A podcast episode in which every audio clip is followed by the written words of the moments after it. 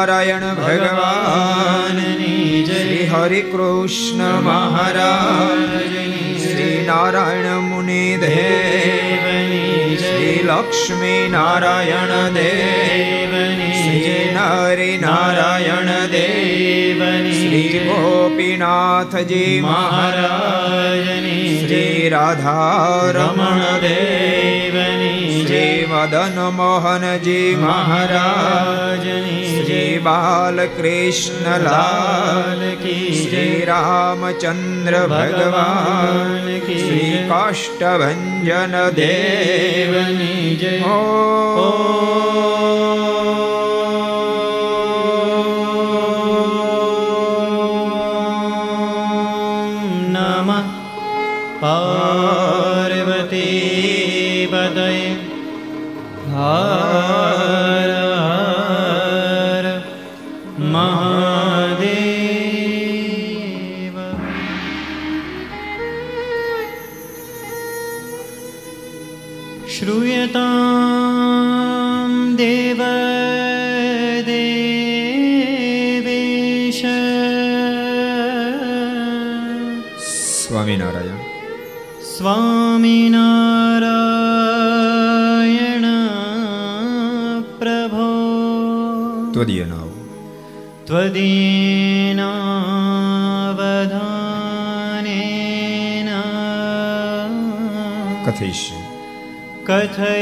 વિશે શુભ કથા શ્રૂયતા શ્રૂયતા દેવ દેવેશ સ્વામિનારાયણ સ્વામિનારાયણ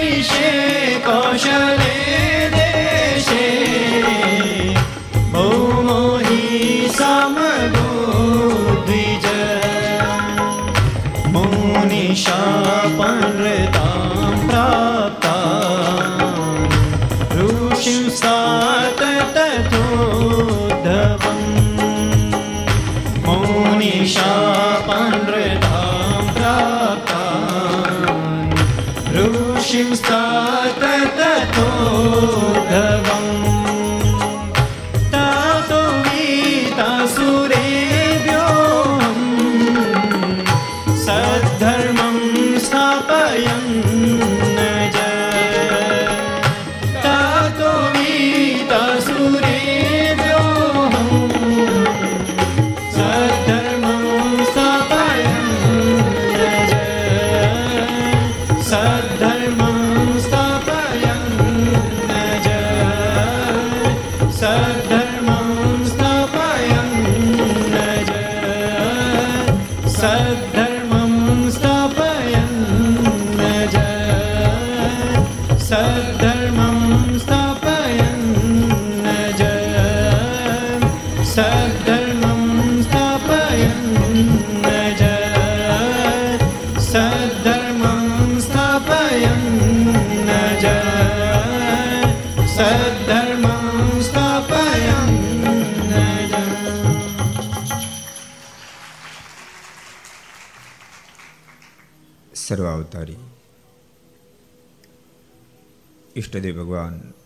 સ્વામિનારાયણ મહાપ્રભુની પૂર્ણ કૃપાથી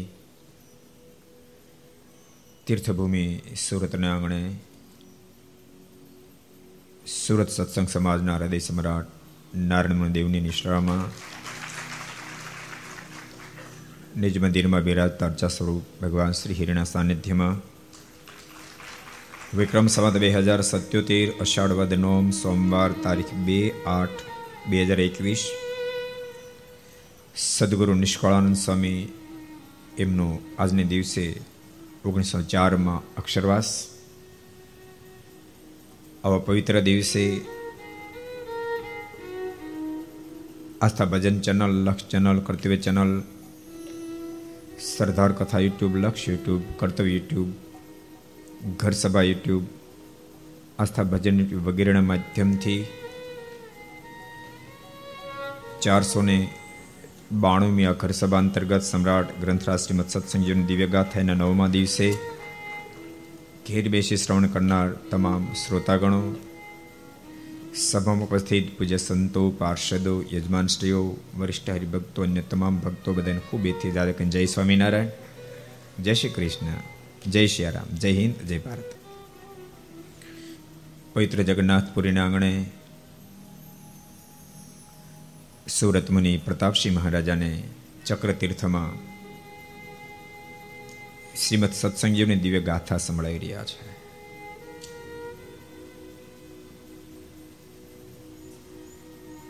પ્રતાપસિંહ, આ ધરતી પર પરમેશ્વર પણ પધારે છે, મહાપુરુષો પણ આવે છે, સામાન્ય જીવાત્મા પણ આવે છે. પણ પરમાત્મા સ્વતંત્ર થકા પધારે છે મહાપુરુષો પરમાત્માને આગને કરીને આવે છે. સામાન્ય જીવાત્મા કર્મને આધીન બનીને આવે છે. પ્રતાપશ્રી પરમેશ્વર અને મહાપુરુષો અનંત આત્માના શ્રેયને માટે જીવન જીવી, પોતાનું કર્તવ્ય પૂર્ણ કરી આ લોકમાંથી સ્વતંત્ર થકા વિદાય લે છે. સામાન્ય જીવાત્મા કર્મના આધીન બની આ ધરતી પર આવે છે. નિજ સ્વાર્થને અર્થે જીવન જીવી કર્મને આધીન બની આ લોકમાંથી વિદાય લે છે. પ્રદાવશે અનંત આત્માને તારવા માટે આ ધરતી પર આગમન છે. એવા ભગવાન શ્રી હરિને સદગુરુ રામાનંદ સ્વામી જેતપુરની અંદર ગાદી પર સ્થાપિત કરી મનમાં વિચાર કર્યો છે. એ મારું કર્તવ્ય પૂર્ણ થયું છે. जेह करवा में जनतन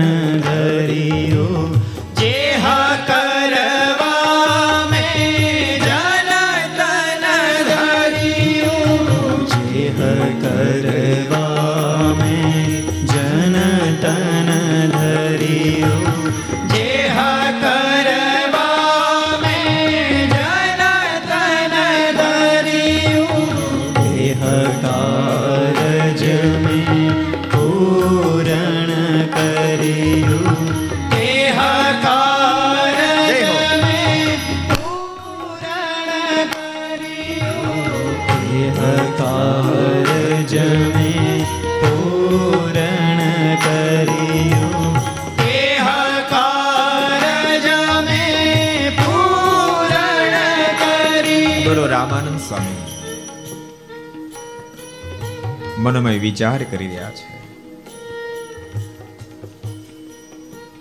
આ ધરતી પર જે કામ કરવા માટે આવ્યો હતો, એ મારું કાર્ય પૂર્ણ થયું છે. હું તો ડૂબડૂબી ઉગાડવા માટે આવ્યો હતો, પટ બાંધવા માટે આવ્યો હતો.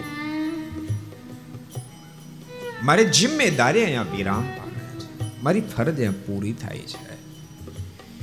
અને ભગવાન ભક્તો યાદ રાખશો જે વ્યક્તિ આ ધરતી પર આવ્યા પછી પોતાની તમામ ફરજને અદા કરશે, પોતાની જિમ્મેદારીને પૂર્ણ વફાદારીથી અદા કરશે. અને આત્મા શ્રેયના કાર્યમાં પણ પૂર્ણતાને પામશે, એ જ મોજમાં જીવશે મોજમાં મરી શકશે. આજ ગુરુ રામાનંદ સ્વામી વિચારી રહ્યા છે.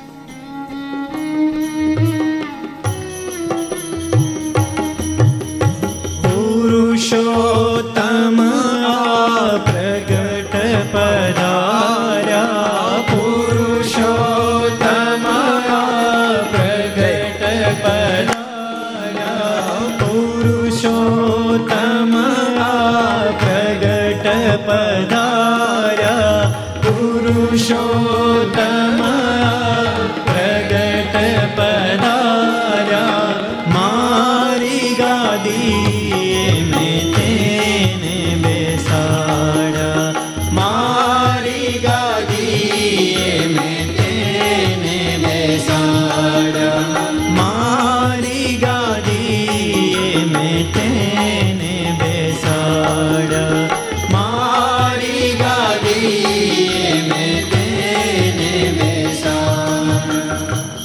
રામાનંદ સ્વામી વિચારતા હતા. મારું કર્તવ્ય પૂર્ણ થયું. મેં પટ બરાબર બાંધ્યો છે. ડુગડુગી એવી વગાડી એવી વગાડી. લાખો લોકો એને સાંભળી. મારે તો લોકોને એકઠા કરવાના હતા. મારે ખેલ ક્યાં ભજવવાનો ખેલ ભજવનારા પુરુષોત્તમ નારાયણ આ ધરતી પર આવી ગયા છે. એને મારી ગાદી પર મેં સ્થાપિત કરી દીધા છે. માટે મારી જિમ્મેદારી પૂર્ણ થાય છે. માટે હવે મારા લોકમાંથી વિદાય લેવી જોઈએ. હવે જેટલો આ ધરતી પર વધારે રહીશ, એટલો ફાયદારૂપ નહીં નુકસાન રૂપ સાબિત થાય કારણ કે જ્યાં સુધી આ ધરતી પર હું આવીશ ત્યાં સુધી મને વળગેલો સમાજ આ સહજાનંદ સ્વામીને સમજી નહીં શકે. જ્યાં સુધી સહજાનંદ સ્વામીને સમાજ સમજી નહીં શકે ત્યાં સુધી જે કાર્યને માટે આ ધરતી પર પ્રભુ પધાર્યા છે, કાર્યને વેગ પ્રાપ્ત નહીં થાય. માટે હવે મારા લોકમાંથી વિદાય લેવી જોઈએ. જેટલા ઘર સભા સાંભળે બધાને કહું છું, આ કથા આપણા માટે બહુ જ જીવનમાં ઉતાર્યા જેવી છે. પોતાની જિમ્મેદારી જ્યારે પૂરી થાય ને ત્યારે પછી કારણ વિના માથા મારી મારી ન કરવા. મૃત્યુને પાછી વાળે લેવી. અમુક તો મરે ત્યાં સુધી મોકાણી મૂકેલી મરે ત્યાં સુધી મોકાણી મૂકેલી બોલો. એસી વર્ષે વહીવટની ચાવી પોતાના પાસે રાખતા હોય. એસી વર્ષે છોકરા ન આપે. સ્વામી વાતોમાં જે લખ્યું છે એ પ્રમાણે સભામાં બેઠેલામાંથી સિત્તેર ટકા વ્યક્તિ નિવૃત્ત થઈ જવાનું. સમ કે છોકરો ઉંમર લાયક થાય, કરકાને સુપ્રત કરી, માને પ્રણાવી દઈ, મૃત્યુને પાછી વાળીને પછી ભગવાન ભજી લેવા છે હવે કેટલા છોકરા પરણી ગયા બોલામ સિત્તેર ટકાને પરણી ગયા કે નહીં મૃત્યુ પાછી વાળ લેવી જોઈએ ન વાળ લેવી જોઈએ? સ્વયં બીજો શબ્દ એવો લખો, છોકરો સમજણો થાય એટલે વ્યવહાર એને સોંપી દઈ. મૂર્તિઓ પાછી વાળીને ભગવાન પછી લેવા સ્વામી ત્રીજી વાત લખી. સ્વામી કે એટલા માટે ગામડે ગામડે મંદિરો નિર્માણ કરાવ્યા છે. બે ટંગ ઘેર રોટલા ખાઈ આવવા. બાકી આખો દાડો મંદિરમાં બેસીને ભજન આ સ્વામીના ત્રણ સૂત્રને જો સ્વીકાર લે તો મને એમ લાગે છે કે સ્વીકારનારને માટે આ ધરતી પર અક્ષરધામ ખડું થઈ જાય. ધરતી પર ખડું થઈ ભૂલતા નહીં જ્યાં પરમાત્માની મૂર્તિ, ત્યાં જ અક્ષરધામ. મારાના પોતાના સ્વના શબ્દો છે. જ્યાં ભગવાનની મૂર્તિ, ત્યાં અક્ષરધામ. અક્ષરધામનું મધ્ય જ્યાં પરમાત્માની મૂર્તિ બિરાજે, અક્ષરધામનું મધ્ય છે. કેટલા વચરામુ છે? કહો, લ્યો. કહી દો જી, કેટલા વચનામૃત છે? કે અક્ષય? મધ્યના બેતાલીસમાં વચનામૃતમાં ભગવાન સ્વામિનારાયણ બોલ્યા છે. જેનું મન ભગવાનમાં લાગી ગયું. એના લોકમાં અક્ષરધામ છે.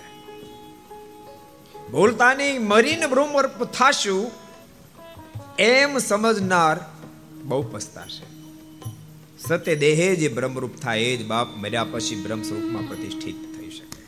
સત્ય દેહે બ્રહ્મરૂપ પડે વૃત્તિઓને પાછી વાળજો વૃત્તિઓને પાછી વાળજો, ભગવાનમાં હોમજો. એક પ્રસંગ મને યાદ આવે, બહુ સરસ. રામાનુજાચાર્યજીને એક વડીલ મળ્યા. રામાનુજાચાર્યજી વડીલને પ્રશ્ન કર્યો, કેમ છો? તો બસ આનંદમાં. વ્યવહાર વગેરે બધું છોકરાને સુપ્રત કરી દીધું છે? મને જે સંસ્કારો પ્રાપ્ત થાય એ પણ છોકરાને આપ્યા છે? હવે તો આખો દાડો ભજન કરું છું. થોડી વાર છોકરા રમાડું છું. છોકરો પૂછે તો જવાબ આપું છું, તો સલાહ આપું છું. સલાહ આપ્યા પછી પ્રમાણે કર્યું છે કે નથી કર્યું? એ જાણવા માટે જરા ઇન્તેજર રાખતો નથી અને એ નિરાતે ભજન કરું છું.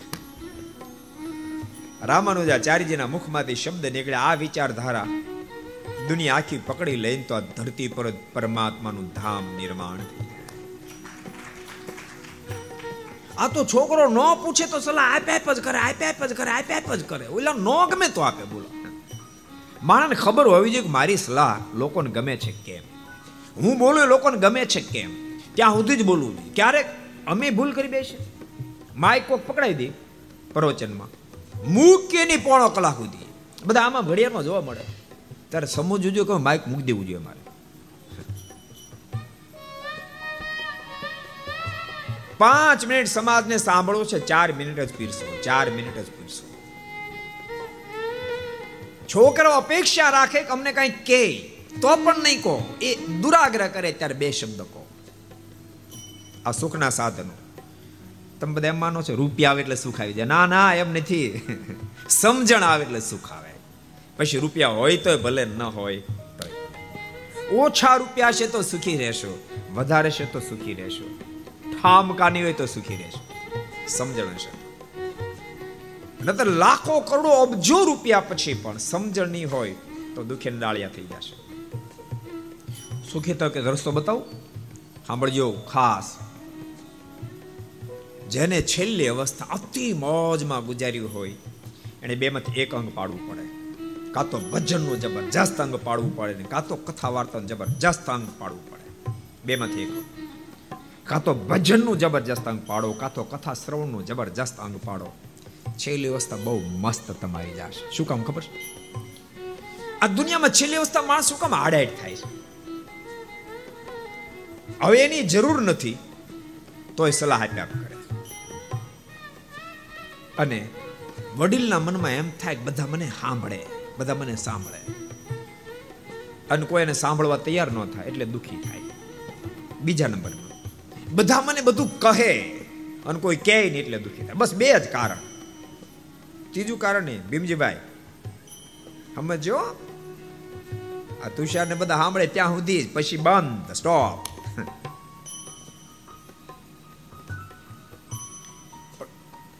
અન ભૂલતા નહીં ભજનનો અંગ ન પડે, કથા વાર્તાનો અંગ ન પડે?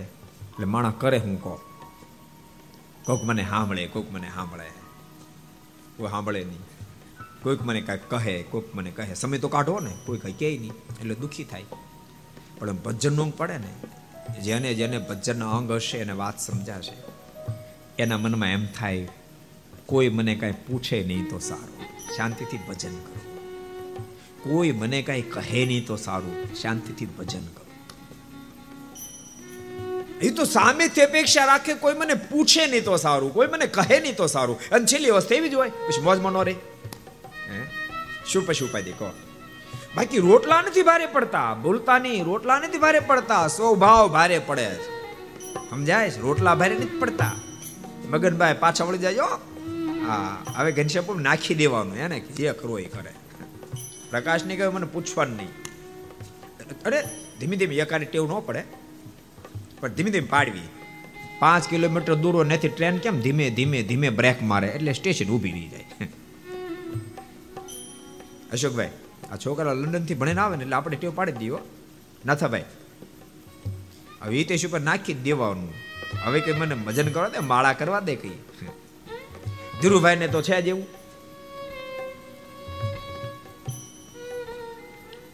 મનસુખભાઈ, કપરુવાડી. આ સનાતન સત્ય છે ભક્તો. આટલું જો તમે સ્વીકારી લો ભજનનો અંગ પાડી દો કથા વાર્તાનો અંગ પાડી દો. બહુ જ મસ્ત જીવન જશે. તમારા પરિવારના સદસ્યો, દીકરા, દીકરી, દીકરાના દીકરા, બાપા બાપા, દાદા દાદા કરશે. અને તમને જોઈ જોઈને એટલા બધા રાજી થશે. કારણ કે તમે આખો દી ભજન જ કરતા હશો. એના કામમાં કોઈ ડિસ્ટર્બ નહીં કરતા. હવે તમને ખબર સમય કેવો ખબર? કોઈના કામમાં કોઈ ડિસ્ટર્બ કરી એક લેશ માત્ર ગમતું નથી. વિદેશની સિસ્ટમ અહીંયા મળી આવવા. વિદેશમાં ખબર? છોકરાના રૂમમાં બાપાની તેઓ નથી અંદર એન્ટ્રી કરી શકે. કરાય જ નહીં. કરાય જ કોઈ કોઈના રૂમમાં એન્ટ્રી કરાય જ નહીં. આઠ વર્ષનો છોકરો હોય તેના રૂમમાં બાપા એન્ટ્રી ન કરાય. અને જવું હોય તો પહેલાં બાળું ખટખટાવવાનું. પછી એકાદ બે મિનિટ ઊભું રહેવાનું. અને પછી ધીમે એક દરવાજો ખોલે. કોઈ કોઈને ડિસ્ટર્બ કરે, ગમતું નથી. અને તમે ડિસ્ટર્બ ન કરતા અને અખંડ ભજન કરતા હોવ, તો બાપ, કેમ છોકરા તમને અથળી ન રાખે? છોકરા કેમ અથળી ન રાખે? રામભાઈ, ખોટી વાત છે કે ભાઈ? માચ્યાવાળા આ જ કરી લેવું. આ લાઈન પકડી લેવી. હો, બધાને કહું છું. આજે અમારા પ્રસન્ન બાપા લહેરી બેઠા. મેં એક દાડો હિંમતભાઈ પૂછ્યું હતું. મેં કીધું, બાપા, હવે કાંઈ વ્યવહાર પૂછતા ને મને કે ચાલીસ પિસ્તાલીસ વર્ષથી દાદાએ કોઈ દી પૂછ્યું નથી કે છોકરાઓ, તમે શું કરો છો? કોઈ દી પૂછ્યું નથી. શું વ્યવહાર આલે, શું કમાણા? કોઈ દી પૂછ્યું નથી. તો ફેમિલી જોઈન્ટ છે, એક અમદાવાદ રે બે દીકરા અહીં રે અમદાવાદ વાળા કે, દાદા, તમે અહીંયા રોકાવો. સુરત વાળા કે, દાદા, તમે અહીંયા રોકાવાનું કારણ? બસ આ જ. ભજનનું જબરું આમ, અખંડ ભજન કરે. આજ ગુરુ રામાનંદ સ્વામી મનોમય વિચારી રહ્યા છે. હવે મારે આ લોકમાંથી વિદાય લેવી છે. જેટલો વધારે રોકાશ એટલો ફાયદારૂપ નહીં નુકસાન રૂપ સાબિત થાય છે. આમ નિર્ધાર કરી ગુરુ રામાનંદ સ્વામી ભગવાન શ્રી હરિને કહ્યું છે, આપણે ફણેને જવું છે. અને ભગવાન શ્રી હરિ અનેક સંતો ભક્તો બધા જ ફણેને પધાર્યા છે.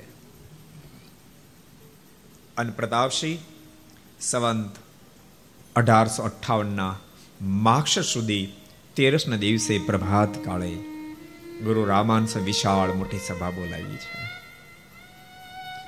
સભામાં ગુરુ રામાનંદ સ્વયં બોલ્યા છે, શૃણવંતુ મામ કહા સર્વે પુરુષાયુષિ તથા અયમ નારાયણ મુને મમ સ્થાને સ્તુ નિશ્ચિતમ.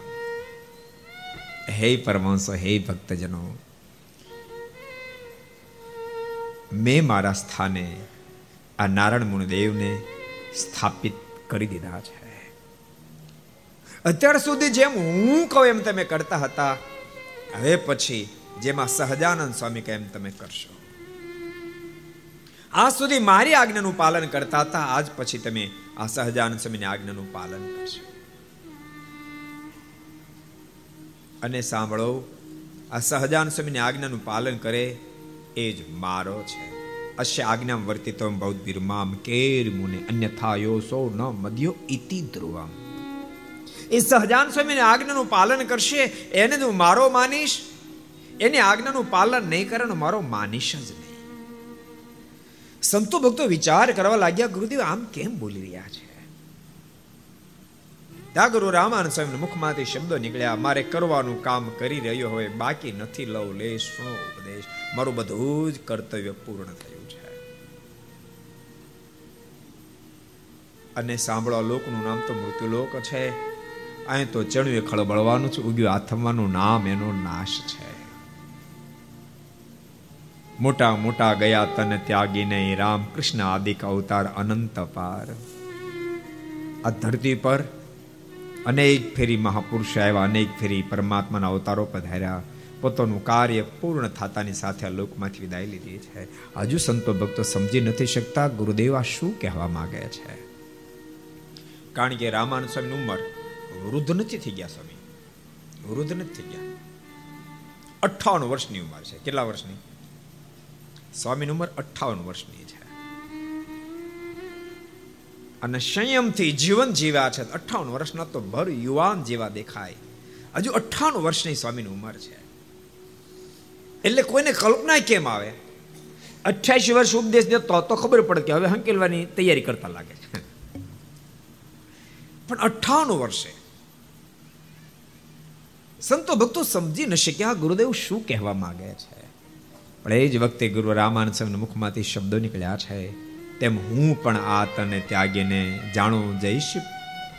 પાછો ધામ તજીને આ જે મોટા મોટા અવતારો ને અનેક મહાપુરુષો આ લોકમાંથી વિદાય લીધી છે, એમ હું પણ હવે આ લોકને છોડી પાછો ધામમાં સીધાવીશ અને આટલા શબ્દો સાંભળતાની સાથે સભામાંથી આક્રંદ નીકળ્યો છે. ગુરુદેવ, આપને આમ ન થાય, ગુરુદેવ, આપને આમ ન થાય. અમને નોધારા છોડીને ન જાઓ ગુરુદેવને નોધારા છોડીને ન જાઓ. અને ગુરુદેવ, આટલો વિશાળ મોટો સંપ્રદાય, એને આપ સહજાનંદ સ્વામીને હવાલે કરીને જાશો. સહજાનંદ સ્વામી ઉંમર ખૂબ નાની છે. હજી તો માંડ એકવીસ વર્ષ પૂર્ણ થઈને બત્રીસમાં વર્ષમાં, એકવીસ વર્ષ પૂરા કરીને બાવીસમાં વર્ષમાં પ્રવેશ કર્યો છે. ગુરુદેવ, આટલા મોટા વિશાળ સંપ્રદાયને કેમ હેન્ડલ કરી શકશે? ગુરુદેવ, વર્ષોનો આપનો દાખલો ધૂળ ધાણી થઈ જશે. માટે ગુરુદેવ પૂતાળ ન કરો પૂતાળ ન કરો. નાટલા શબ્દ સાંભળતા, મંદ મંદ હાસ્ય કરતા ગુરુ રામાનંદ સ્વામી બોલ્યા છે એ ભક્તજનો પરમહંસો તમે જો આ સહજાન સ્વામી ઓળખતા નથી. આ સહજાન સ્વામી કોણ છે? સાંભળો. મારા કરતા સહજાનંદ સ્વામી અંદર અબજો ગણે અધિક સામર્થ્ય, અબજો ગણે અધિક સામર્થ્ય. એની શું મહત્તા છે? કેટલા મહાન છે? તમને પાછળથી ખબર પડશે. બોલતા ગુરુ રામાનંદ સ્વામીએ ગાયના છાણથી પૃથ્વી લીપાવી પદ્માસન વાળીને બેઠા છે. વૃત્તિઓ ધીમે ધીમે આહિસ્તા આહિસ્તા સંકેલવા લાગ્યા છે. ભગવાન શ્રી હરિના સ્વરૂપમાં વૃત્તિને એકાકાર કરી છે અને પ્રતાપશી, સંવંત અઢારસો અઠાવનના માક્ષ સુધી તેરસના દિવસે ગુરુ રામાન સમી આ લોકમાંથી વિદાય લીધી છે. ગુરુદેવની વિદાયથી સંતો ભક્તો આક્રંદ કરીને જ્યારે રુદન કરવા લાગ્યા છે, ભગવાન શ્રી હરિ તમામને સમજાવી રહ્યા છે, હે પરમો સાહેબ ભક્તજનો, રડો નહીં. શા માટે રડો છો? પ્રભુની ઈચ્છા થી થવાનું થાય એનો નથી આ જગમાં ઉપાય જ્ઞાની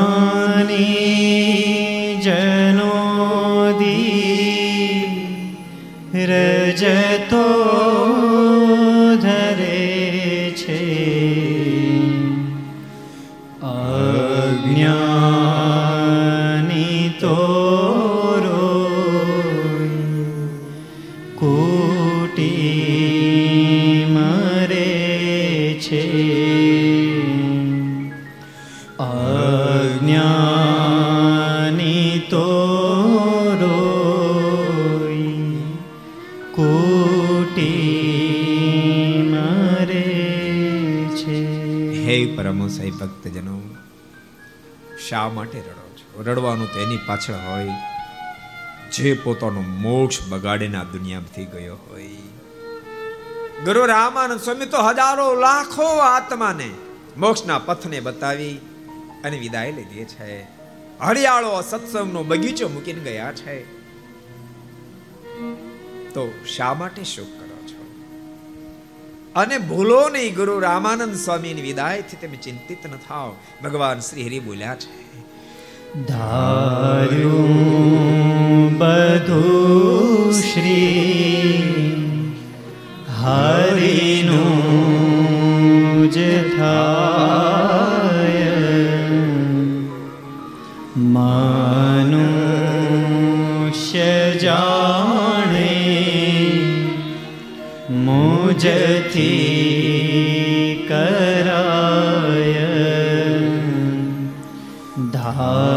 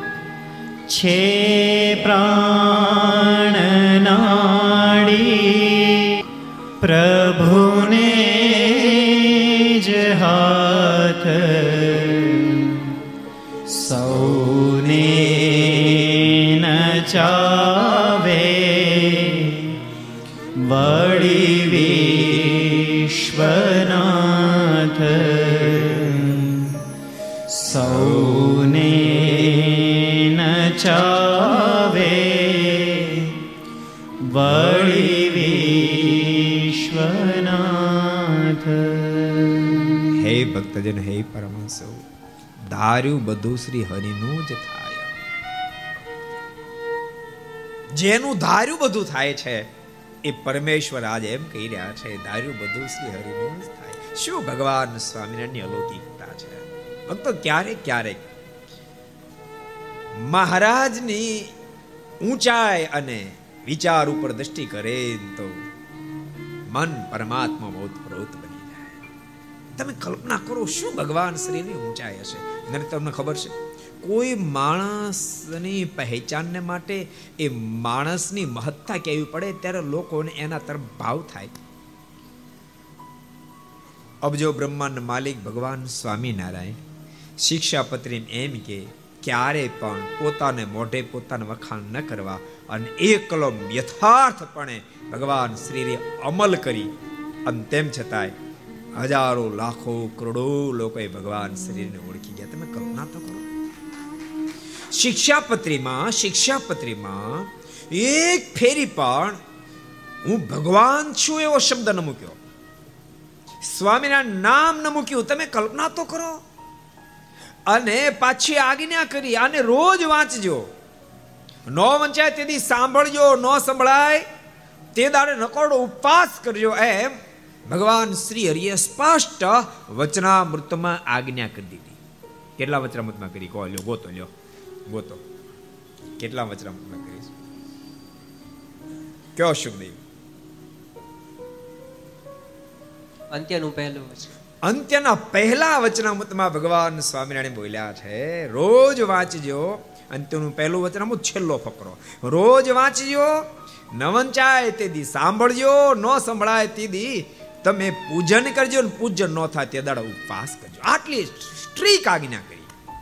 જે આજ્ઞાને સંપ્રદાયના આશ્રિતોએ સ્વીકાર્ય પણ કરી, રોજ વાંચે, જેમાં સ્વામિનારાયણ નામ નહીં, હું ભગવાન છે કે કીધું નહીં, અને તેમ છતાં એક એક આશ્રિત ભગવાન શ્રી હરિને સર્વોપરી ભગવાન સમજે બાપ, આ જ એનું સર્વોપરી આ જ એનું સર્વોપરી.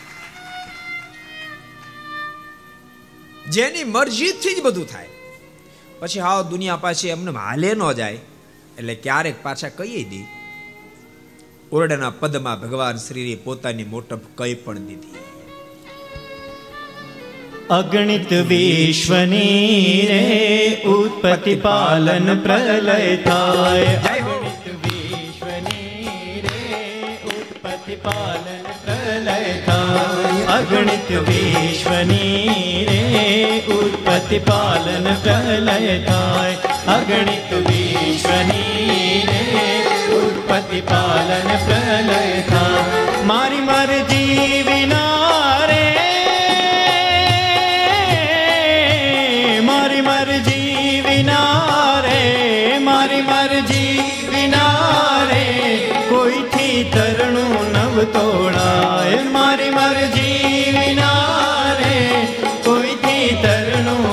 નવ મારી મરજી વિના રે કોઈથી તરણું નવ તોડાય.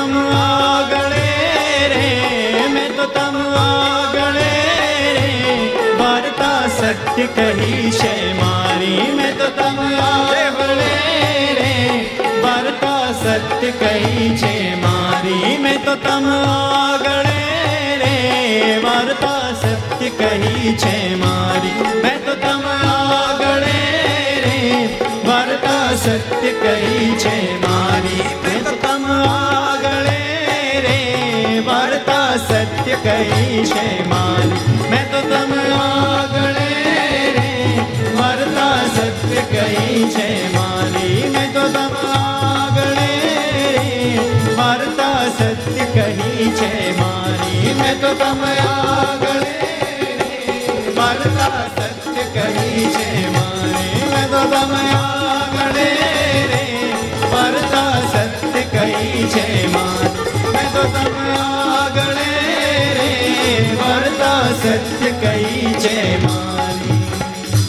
અગણિત વિશ્વની રે.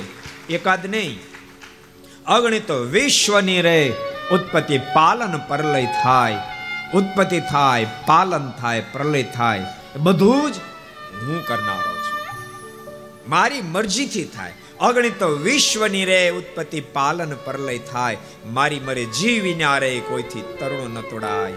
એમ મને જાણજો રે. મારા આશ્રિત સૌ નર નારી. આ તમે સમજી રાખજો. ને શિક્ષાપત્રી વાંચીને તમે ગોથા ખાશો પાછા. તમે સમજી રાખજો. અગણિત વિશ્વની રે ઉત્પત્તિ પાલન પરલય થાય, મારી મરજી વિના રે કોઈથી તરુણ ન તોડાય એમ મને જાણજો રે, મારા આશ્રિત સૌ નર. નારી મેં તો તમે આગળ રે, વાર્તા સત્ય કહી છે મારી. આ મારો હૃદયગત અભિપ્રાય મેં તમારે આગળ ઠાલ્યો છે. એ ભગવાન આજ સંતો ભક્તોને સમજાવી રહ્યા છે. હે પરમહંસ, હે ભક્તજનો, રડો નહીં. બધાને ધીરજ આપીએ છે. ગુરુ રામાનંદ સ્વામીના પાંચ ભૌતિક દેહને સ્નાન કરાયું. આખા શરીરે ચંદન ચર્ચ્યું છે. સુંદર પાલખી તૈયાર કરાવી.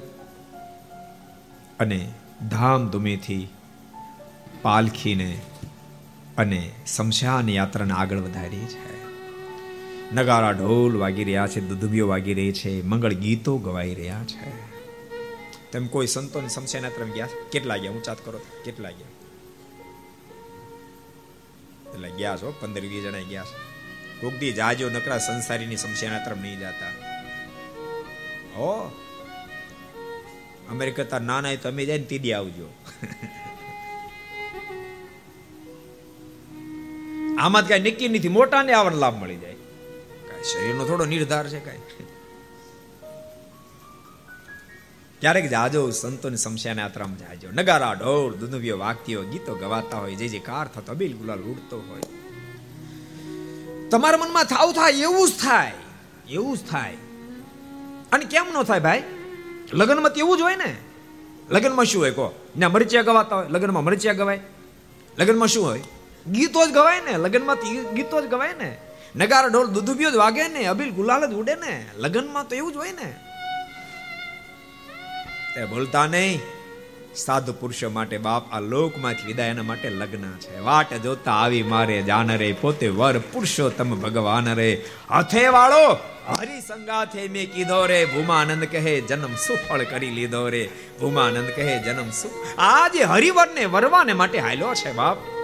આખી જિંદગીની સાધના આજ એને પ્રભુનો ભેટો કરાવનારી છે. એ મોજમાં નગારા ઢોલ દુંબીઓ વાગતી હોય, ગીતો ગવાતા હોય, જે જે કાર થતો હોય. લગ્નમાં એવું જ હોય. અને તમારા લગ્નમાં નહોતા ગયા? નહોતા વાગ્યા નગારા ઢોલ નહોતા વાગ્યા બેન્ડ વાદા નહોતા વાગ્યા તમે વહેલા વગાડી લીધા? એટલે પછી છેલ્લે ન વાગે. અમે બાકાત રાખ્યા. જાળવ્યું જોબન હરિવર સારું. જેથી કરીને એને છેલ્લે નગારા ઢોર દુંદવ્યો વાગે અને મોજથી એની શમશાન યાત્રા નીકળે. શમશાન યાત્રા શેખ ભાદરના તટ સુધી પહોંચી છે. વિશાળ ચિતા ગોઠવાઈ. ગુરુ રામાનંદ સ્વામી પંચભૌતિક શરીરને ઉપર સુડાવવામાં આવ્યું છે. ત્યારબાદ સદગુરુ મુક્તાનંદ સ્વામી, સુખાનંદ સ્વામી વગેરે ભગવાન શ્રી હરિને હાથ જોડીને કહ્યું છે, કૃપાનાથ, આપ ગુરુદેવના દેહને અગ્નિ મૂકો. અને આટલા શબ્દો સાંભળતા ક્યારની ધીરજ આપનાર ભગવાન શ્રી હરિને આંખ પણ આજ ભીની થઈ છે. ભીની થઈ છે. ભક્તો, ભૂલતા નહીં. એવા હજારો ગ્રસ્તો જોયા છે કે સિત્તેર એંશી વર્ષે માત પિતા ધામમાં સીધા આવે કોઈ પૂછે કેમ છે તો લગ્ન જેવું છે. એક આંખમાં આંસુડું નો પ્રાણો એક આંસુડું આવે. સાધુ એંશી કે નેવું વર્ષે આ લોકમાંથી વિદાય લઈને તો પણ શિષ્યગણ માથા પછાડે રડતો હોય, માથા પછાડે રડતો હોય. એનું કારણ છે. ગ્રહસ્થને એનો સ્વાર્થ પૂરો થઈ ચૂક્યો છે. માત પિતાની પાસે સંપત્તિ જે પ્રાપ્ત કરવી થઈ ચૂકી છે. અને પોતે પગભર થઈ ગયો છે. એટલે એમ લાગે છે કે હવે જરૂર નથી. જ્યારે સાધુ જિંદગી પર એને માનતો હોય છે, મારા આધ્યાત્મિક ક્ષેત્રનું કોઈ જો સ્થાન હોય, મને પ્રભુ મિલન માટેનું કોઈ મારું જો મધ્ય મધ્યસ્થ હોય, એ મારા ગુરુજન છે, જેથી કરીને ભક્તો સાધુ પુરુષો ખૂબ રડતા હોય. તમે ક્યારેક જોજો? કોઈની સમસ્યા યાત્રામાં જોજો. સાઠ, સિત્તેર એસી એસી વર્ષના વૃદ્ધ વડીલ સંત ગયા હોય, તો રડી રડી શિષ્યની આંખો સૂજી ગઈ હોય. એનું મોઢું લાલ, ઘૂમ થઈ ઘણી સમસ્યાની આતમ. જો કે ગ્રસ્થની સમસ્યાની આતમ સાચું કહું હું તો કોઈ દી ગયો જ નથી. કોઈની નથી ગયો. એક એક એક જણને ગયા પછી ગયો તો હું કાણે કે ને? શું કે? હા, કાણે ગયેલો. પણ એમાં તો યા રડવાનું આવે કાંઈ. પણ તેમ છતાંય ખબર નહીં, લૌકિક વ્યવહાર પ્રમાણે એ ત્યારે હતું. મને હું બરાબર વેકેશન હતો હું ગયેલો મને કહી દીધું તાર જવું પડશે. હવે મેં કીધું, મને ક્યાં કાંઈ ખબર પડે? મેં ન્યા કેમ રોવું? મને કે કાંઈ રોવા બોર ન હોય. પણ મેં કીધું, બધા રોતા હોય ને કે બધું ખોટું હોય. મને કે, માથે ખાલી ધોતી ઓઢવાનું હોય પછી હોય હોય કરતા બધા કરતા બહાલું જવાનું. બીજું કશું કરવાનું ન હોય એમાં. તો હાલશે. અને સાચું બોલે, એમ જ તમે કાણે ગયા છો નાનુભાઈ કોઈને કાણે ગયા? એમ જ ગયા ને. સાચું બોલ્યો, ખોટું બોલો દાદીમાના આમ છે. એમ જ ગયા ને. એમ હોય ખોટે ખોટું જ કર્યું ને. બીજું ભાઈ ગયા તમે કોઈને કાણે ગયા? આમ જ ગયા ને? હા? એમ જ આવ્યું તો સારું છે? જો કે હવે બંધ થઈ ગયું નહીં. પહેલાં સારું હતું તોય. કાણે જાય, માથું ઉઢ્યું હોય, રોતા રોતા બધા જાય, આખે રસ્તે ગપ્પા મારી ગયો ઘર દેખાય ને, પછી શરૂ કરે. એ જ્યાણે ગોઠવ્યો ને પણ બહુ બહુ બહુ સરસ રીતે ગોઠવ્યું. Master plan. તરી પાંત્રી ચાલીસ જણા જાય ગરદણ એક ઊભા થાય. એ હું એક ફેર ગયો એટલે મને ખબર પ્રેક્ટિકલની વાત છે. આ કાંઈ કાંઈ કોઈને સાંભળેલી વાત નથી કરતો પ્રેક્ટિકલ કહું છું. એક જણ ઊભું થાય. અને પચીસ ત્રીસ ગયા ને એમાં, એમાંય વડીલોની આગળ બે એટલે એ પચીસ ત્રીસ જણા, ઓલા બધા રડતા હોય, એમાં પેલા વડીલ આવે અને આમાંથી જે વડીલ માથા પર હાથ મૂકે. એકને માથે હાથ મૂકે ત્રીસ જણા સપડા સાચું રોતા ઘડી હિપકા નો આવે. એ એક આમ જેમ સ્વિચ ઓફ થાય ને જબડા, એમ જબડા બધા બોલો. એ તો માસ્ટર પ્લાન પે એનાથી બીજો માસ્ટર પ્લાન બતાવું, પછી બધા પાણી લોટા ભરી દી ઈ બહુ સરસ કામ. શું કામ ખબર? મોઢા તો એટલે ખબર ન પડે કે રોયા નથી કેમ એટલો સરસ માસ્ટર એટલે ગ્રહસ્થની તો એક જ સમસ્યાની યાત્રામાં ગયો પણ સંતોની ઘણી બધી સમસ્યા યાત્રામાં ગયો છું. અને શું રડતા શું રડતા? મને દિવસ ભૂલાતો નથી. પરમ પૂજ્ય ડભાણ નિવાસી જગત પ્રકાશ દાજી સ્વામી પુરાણ સમી ધામમાં ગયા. શું શાંતિ સમી રોતા હતા શું રોતા હતા એ દ્રશ્યજી મને યાદ આવે ને તો હૃદય ભરાય. શું રડતા હતા આંખો આમ ખુલે ને એવી સોજી ગઈ આંખો. ખુલે ને એવી લાલ, આખું શરીર લાલ ખૂબ શું રડતા જોકે ભક્તો, પૂજ્ય પુરાણી સ્વામી જગત પ્રકાશ સ્વામી તો જીવન એવું જીવી ગયા. એ રડતા તેમ નહીં, અનેક સંતો રડતા, અનેક ભક્તો રડતા હતા.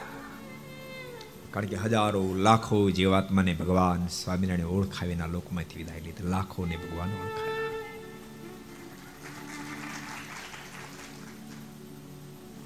આમાં બેઠેલા ઘણા બધા ભક્તોએ પૂજ્ય પુરાણ સ્વામીની કથા સાંભળી છે. હું તો વ્યક્તિગત પૂજ્ય પુરાણ સ્વામીની કથાનો આશિક હતો. એટલી બધી મને ગમે સ્વામીની કથા. સુરતમાં લગભગ વર્ષમાં એકાદ ફેરી તો બેસતી જ. બેસતી જ. એક આપણે આ ગીતાંજલિ ટોકેજ વાળો પેલો ને રોડ, ન્યા ઈ ગ્રાઉન્ડમાં બેસતી હતી. બીજી આ ખાંડવાળા બજારમાં બેસતી હતી. આ બે જગ્યાએ વર્ષમાં એકાદ બેસે ભણતા ત્યારે, પણ તેમ છતાંય એકાદ પીડીયર છોડીને પણ વહેલા આવી જાય. અને કથામાં તો જગ્યા હોય કે ન હોય પાછળ, કારણ કે મોડા પડ્યા હોય. ઊભા ઊભા, અડધો કલાક, પોણો કલાક કલાક જેટલો ટાઈમ મળે કથા સાંભળે. અને એટલી એટલી બધી મને કથા ગમે. હું ક્યાંય ચાલ્યો જતો અને પૂજ્ય પુરાણ તે દિવસે આ મીડિયાની દુનિયા નહીં, પણ ટેપ હતા, ટેપ. પહેલી કેસેટ વાળું. ક્યાંય ટેપ વાગતું હોય અને મારે કાને શબ્દ અથડાય ત્યાં ત્યાં ખીલો થઈ જાવ ગમે એવા ગીત્યના કામમાં ગયો ત્યાં ઊભો રહી જાઓ. અડધો કલાક, પોણો કલાક કલાક કેસેટ પૂરી ન થાય, ત્યાં સુધી હલું નહીં ભક્તો આ આ પીઠ ઉપર બેસીને કહું છું. આટલી બને, આટલી બધી મને પૂજ્ય પુરાણ સમયની કથા ગમતી હતી. અને પાંચમી ભણતો હતો છઠ્ઠી સોરી પાંચમી ની છઠ્ઠી છઠ્ઠી ભણતો ત્યારે અઢારસો અઠ્યોતેરમાં પૂજ્ય પુરાણ સમયની કથા ગામડે બેઠેલી. સાતે સાત દિવસ માત્ર ઉંમર બાર વર્ષની. સાતે સાત દિવસ એક આસન બેસીને કથા મળી બે શ્રીમદ ભાગવતી કથા એક આસન બેસી. અને એવી લગાવથી કથા મેં સાંભળી. આજે ઈ તેતાલીસ વર્ષ પહેલા સાંભળેલી કથા મને આજે એસી ટકા કથા આજે મને યાદ છે. એસી ટકા યાદ આજે યાદ છે. કારણ કે મોક્ષના પથે એને ચલાવ્યા છે. અને સતત ગુરુજનો એ મુમુક્ષ મોક્ષના પથે ચાલેની ચિંતા કરતા હોય. સતત ચિંતા કરતા હોય. હું તમને એમ કહું, તમે કીધી તમારા છોકરાને ચિંતા કરી, છોકરો મોક્ષને પથે હાલવો જોઈએ કો લ્યો. હે? એનો મોક્ષ બગડવો જ ન એવું વિચાર્યું. એ ધંધામાં સફળ જ જાવ એ વિચાર્યું છે. ભણીને હોશિયાર જ થાવ એ વિચાર્યું છે. પણ મારો દીકરો એ ભગવાનની ગોદમાં જ બેસી જવો જોઈએ. એવું વિચાર્યું છે કદાચ કોકે? હાથ ઊંચા મારે નથી કરાવવા, કોઈને લાજ લેવાય નહીં ભરસભામાં. બાકી એક ટકો રિઝલ્ટ ન આવે, એક ટકો ન આવે. એક ટકો રિઝલ્ટ ન આવે. ખોટું કહું છું. હે? ખોટું કહું છું. મગનભાઈ, ખોટું કહું છું. ઘનશ્યામને કોઈ બિહારી કીધું તું બેટા, મોક્ષ નો બગડો કીધું તું આ મગનભાઈ કહી કાલે પૂછું ખાલી. એક ઉપરથી નક્કી કરી નાખો બધું એમ જ હોય એમ. ખોટું બોલું છું કઈ? સાધુ પુરુષો સતત ચિંતિત હોય, સતત ચિંતિત હોય. એના ગુરુજન સતત ચિંતિત ચિંતિત હોય. આને ક્યાં રાખવું, શું આની પાસે કરાવવું, કેવી રીતે કરાવવું, જેથી કરીને મોક્ષના પથે એ આગળ ગતિ કરી શકે. સતત ચિંતિત આજ અબજો બ્રહ્માંડના માલિક ભગવાન શ્રી હરિ, તમે કલ્પના કરો, એની આંખમાં આંસુ ભરાયા. મુક્તાન સ્વામી આદિકને કહ્યું છે, સ્વામી એ કસોટી મારી ન લો ગુરુદેવને શરીરને અગ્નિ હું નહીં મૂકી શકું. મુક્તાન સમય કહ્યું છે, પણ માલિક આપના અધિકારમાં કારણ કે ઉત્તરાધિકારી બન્યા, આપના અધિકારમાં આવ્યા છે. ભગવાન શ્રી હરિએ ગુરુ રામાનંદ સમયના દેહને જ્યારે અગ્નિ મૂક્યો છે અબજો બ્રહ્માંડના માલિક પગ મૂકીને રડી પડ્યા છે. અનેક સંતો ભક્તો પણ ખૂબ રડ્યા છે. આખીર મહારાજે સ્વયં ધીરજ ધારણ કરી. બધાને પણ ધીરજ આપી છે. ભાદરમાં સ્નાન કરી. ફરીને પાછા બધા ઉતારે આવ્યા છે. ભક્તો, અહીંયા જે ભાદર શબ્દ છે સત્સંગમાં પણ ભાદર જ લખ્યો છે. ભાદરના તટ ઉપર ગુરુ રામાનંદ સ્વામીનો અગ્નિ સંસ્કાર કર્યો છે. જ્યારે સત્સંગનું તૈયાર કરતો હતો આજથી ત્રીસ એકત્રીસ વર્ષ પહેલા ત્યારે હું વિચાર કરતો હતો કે ભાદરના તટ ઉપર શતાન સમય લખ્યું, ભાદર નદી તો ઘણી દૂર છે. આમ કેમ લખ્યું? આમ જરાક સંકલ્પ થયો, પણ વળતો વિચાર થયો. મહાપુરુષો જે લખ્યો, એની પાસે કાંક રહસ્ય સમાધાન કરી નાખ્યું મને. પણ આ વાત પછી, એકાદ બે વર્ષ પછી, જેતપુર મંદિરે ગુરુ રામાનંદ સમયનો જે અગ્નિ સંસ્કાર થયો, એ જગ્યાને ખરીદી. અને એનો દસ્તાવેજ જ્યારે કરવાનો થયો, ત્યારે હું સાથે ગયેલો. અને દસ્તાવેજની અંદર ગુરુ રામાનંદ સ્વામીનો અગ્નિ સંસ્કાર કરીને બાજુમાં વિશાળ સુંદર વાવ કુવો છે અને વાવ કુવાનું નામ ભાદર દસ્તાવેજમાં લખેલું છે. કેટલી બધી અનુસંધાન એ સંતોએ રાખી લખ્યું પૂજ્ય નીલકંઠ સ્વામી, અત્યારે સો વીઘા જમીન એ જે ગુરુ રામાન સમય અગ્નિ સંસ્કાર થયો એની સો વીઘા જમીન અત્યારે ખરીદી છે. સુરત મુનિ કે પ્રતાપસિંહ બધા પોતપોતાના સ્થાને આવ્યા છે. દેશાંતરમાં પત્રો લખાયા છે. હજારો સંતો ભક્તો આવવા લાગ્યા છે. ભગવાન શ્રી તમામને ધીરજ આપે છે. અને તેર તેર દિવસ સુધી ગુરુ રામાનંદ સ્વામીની પાછળ ભગવદ્ ગીતાની કથા બેસાડવામાં આવી છે. ભક્તો આ સાંભળજો. કથા માત્ર સાંભળવાનો વિષય નથી, અમલ કરવાનો વિષય છે. અમલ પણ કરશો. સાંભળજો ધ્યાનથી. આ લોકની અંદરથી વહેલું મોડું બધાને જ આવવાનું છે. પણ પોતાના સ્વજના લોકમાંથી વિદાય લઈને પાછળ રો રો નહીં કરશો. એની પાછળ ભજન કરજો, સત્સંગ કરજો, ધૂન કરશો, રો રો નહીં કરશો. તમે એના હિત્યચ્છુ જો તો. તમે રડ કરશો તો ગત આત્માને દુઃખ થશે. અને તમે એની પાછળ ભજન કરશો તો ગત આત્માનું અતિશ્રેય અતિશ્રેય અતિશ્રેય થશે. માટે બધાને કહું છું, જેટલા ઘર સભા સાંભળે છે, અહીંયા બેસીને મીડિયાના માધ્યમથી ઘરે સાંભળે, બધાને કહું છું, ગત આત્માની પાછળ ખૂબ ભજન કરશે. જો કહો, રોવાની સિસ્ટમ જતી રહી. પછી નવી સિસ્ટમ આવી છે. જેની ઘેરે કોઈ આવી ઘટના ઘટની આજે બધા કાળા મેશ મોટા કરે બે દસ મિનિટ, પંદર મિનિટ. કોઈ કામ બોલે ચાલે. અને પછી મૂંગા મૂંગા નીકળી જાય. એટલે પણ શું કામ મૂંગા રહો છો? ભજન કરો ને. ભજન કરો ને, ધૂન કરો ને. એની પાછળ ભક્ત ચિંતામણી વાંચો, બેઠા બેઠા વચરામાં તો વાંચો હરિલીલામૃત વાંચો. આવનાર વ્યક્તિ દસ મિનિટ, પંદર મિનિટ જેટલી સાનુકૂળતા એટલું બેસશે. અને કદાચ કોઈ વાંચે એમ ન હોય તો અત્યારે મીડિયાની દુનિયા છે. બધી જ કથાઓ ઉપલબ્ધ હશે. ભક્ત ચિંતામણી ચડાવી દો. એ વાગે રાખે. પણ એની પાછળ ભજન જ કરો. મારી તમને ખાસ ભલામણ છે.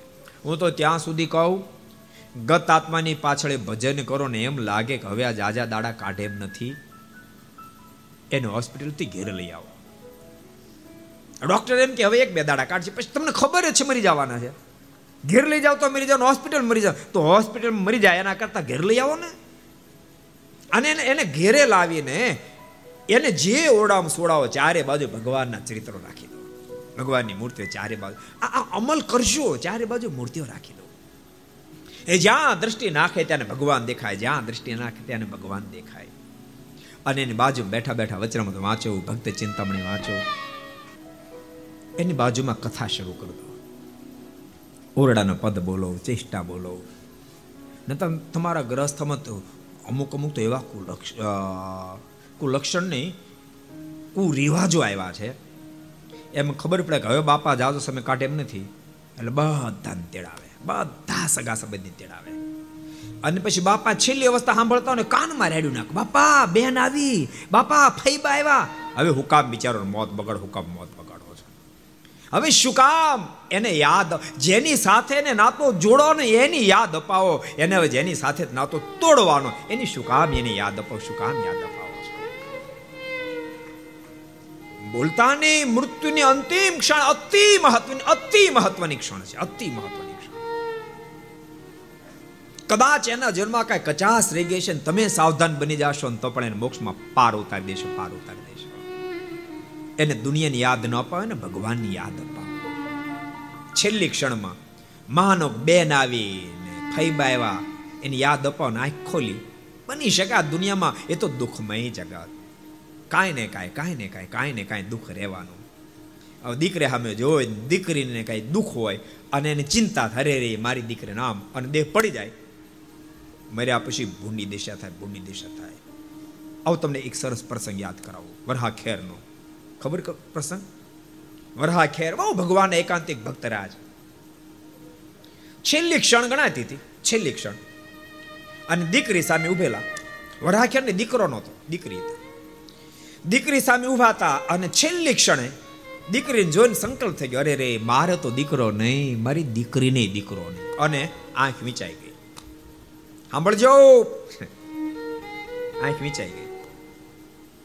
સંપ્રદાય ઇતિહાસ એમ કે વરહા ખેરનો દેહ તો પડ્યો, પણ મર્યા પછી દીકરીની ઘરે દીકરો બની જન્મા પણ ભગવાનના મહાન ભક્ત હતા, આગલા જન્મનું જ્ઞાન રહી ગયું. ઓહો જીવ પર જુલમ થયો. ખબર મારી દીકરી છે, એટલે ધાવે નહીં. રો રો કરે, રો રો કરે. પારાવાર પશ્ચાતાપ થા કરી રહ્યા. અમે શું કર્યું, અમે શું કર્યું? એમાં થોડા દાડા થયા અને ફરતા ફરતા માનવાનંદ સમય ગામમાં આવ્યા એનો, એના જમાએ કહું કે એના બાપા કહું, મારે પ્રોબ્લેમ થયો. એ સસરાને તેડી. લાવ્યા સ્વામી પાસે સ્વામીને કહે સ્વામી આ છોકરો જન્મ્યો તેથી રો રોજ કરે રો રોજ કરે છે. સ્વામી સામું જોયું સ્વામી સમર્થ સંત. સામે જોયું ને સ્વામી મંદ મંદ હાસ્ય કર્યું. અને પછી સ્વામી બોલ્યા કા? આવું પડ્યું ને? એને જમાઈ પૂછ્યું સ્વામી, આપે આ શું કીધું? શું આવું પડ્યું સ્વામી કે ઓળખશો? તો ઓળખો નહીં. સ્વામી, કે કોણ છે? તો મારો દીકરો. સ્વામી, કે તારો દીકરો નથી, તારો હા હરો છે. આ તારો સસરો. તારી ઘરે દીકરો બનીને આવ્યા છે. અને પછી સ્વામી વર્તમાન ધારણ કરાવી અને આ લોકમાંથી છુટકારો કરે. માટે કહું છું, છેલ્લી ક્ષણ અતિ મહત્વની છે. આ અલૌકિક દ્રષ્ટિએ જો દ્રષ્ટાંત આપો ઓલી વન ડે રમાતી વન ડે જો કે હવે રમતા રમતા નથી, જોતા નથી આ તો કાંઈ, એમ કાંઈ આઠ આઠ વર્ષ ગગા હતા ને કાંડા નથી પકડાઈ દીધા. વીસ વીસ વર્ષે, એકવીસ એકવીસ વર્ષે સાધુ થયા બધા. એટલે ખબર જ હોય. વન ડે રમાતી હોય અને એમાં વર્લ્ડ કપની વન ડે હોય. એનામાં સેમી ફાઇનલ અને ફાઇનલ ઉપર જાય. અને ફાઇનલમાં માનો એક જ બોલ છેલ્લો બાકી હોય ત્રણ રન કરવાનો બાકી હોય. તો બેસ્ટમેનને ત્રણ રન કરવા કેટલા મહત્વના? કેટલામાં એ બોલ રમવાનો કેટલો મહત્વનો? અને માનો એ બોલ આવ્યો અને ફોર મારી દે. આખી દુનિયામાં જય જે કાર જય જે કાર થઈ જાય. અને માનો આગળ આખી સદી કરી ગયો, પણ છેલ્લો બોલ ન રમી ગયો સમજાય તમને? લોકો ગાળોનો વરસાદ કરે, ગાળોનો વરસાદ. ભૂલતાની બાપ કદાચ એ મેચમાં ન રમી શકે, બીજી મેચમાં રમી જ શકશે. પણ મૃત્યુની મેચમાં છેલ્લો બોલ ન રમી શક્યા. છેલ્લો બોલ ન રમી શક્યા. અને જગતમાં ક્યાંક વાસના રહી ગઈ. અને આઉટ થઈ ગયા. તો ફરી બહુ વિલંબ લાગશે, બહુ. લખ ચોર્યાસી ની અંદર ગોથા ખાવાનો વારો આવશે. માટે કહું છું, અતિ સાવધાન. જરાય ગાફલાઈ નહીં રાખશો. હું તો એમ કહું, શુદ્ધિ હોય ત્યાં સુધી તો સ્વામિનારાયણ સ્વામિનારાયણ સ્વામિનારાયણ ભજન કરવું. પણ એને કદાચ શુદ્ધિ ન હોય તો આપણે પડખે બેઠા બેઠા સ્વામિનારાયણ સ્વામિનારાયણ ધૂન કરવી, ભજન કરવું. ભગવાન શ્રી હરિનો કોલ છે પ્રથમના છપ્પનમાં વચનામૃતમાં ભગવાન સ્વામિનારાયણ કે છેલ્લી ઘડી ગણાતી હોય, છેલ્લી ક્ષણ હોય, અને મુખમાં એકવાર સ્વામિનારાયણ નામ નીકળી જાય. ભગવાન શ્રી હરિના શબ્દો.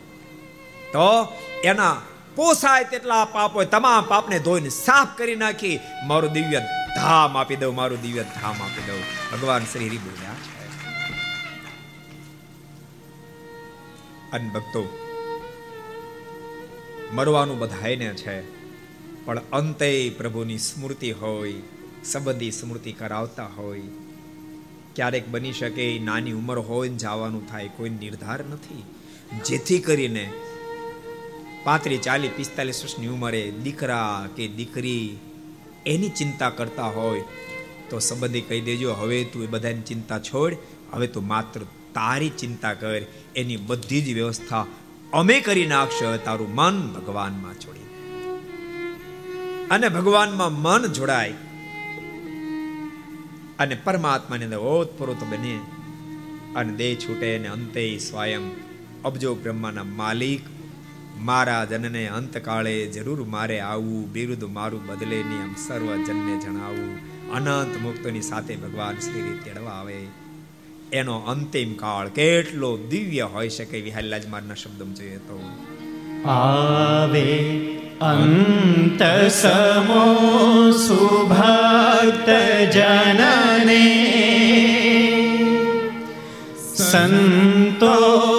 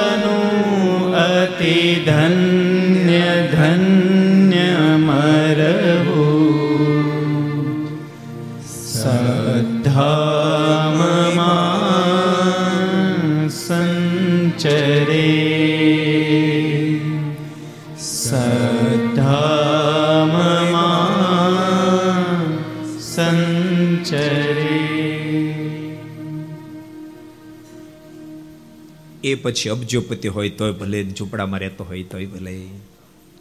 અંતે જેને પ્રભુની સ્મૃતિ તાજી થાય, અનંત મુક્તો સંતોને સાથે લઈને ભગવાન તેડવા માટે આવે, મંગળ ગીતો ગવાય. સાવા સાવા સાવાશ મોક્ષના પથમાં તું મેદાન મારી ગયો. કોઈ જગ્યાએ પ્રીતિ રહેવા ન પામ્યો હોય એક માત્ર વૃત્તિ પ્રભુમાં સ્થિર થયો હોય. એવાનું અતિ ધન્ય ધન્ય ધન્ય મરવું. સદ્ધામમાં સંચરે સદ્ધામમાં સંચરે. એ મહેલમાં દેહ છોડે તોય ભલે, અને બાપ એ કદાચ ઝૂંપડામાં દેહ છોડે તોય ભલે. અને જેણે આખી જિંદગી ભજન કર્યું જ નથી. માત્ર જગતની પાછળ હાય હોય, હાય રૂપિયા હાય રૂપિયા હાય રૂપિયા કરી કરી જિંદગીને વ્યતીત કરી છે. એ કદાચ નોય મળે. નોય મળે ભાઈ રૂપિયા કેટલા?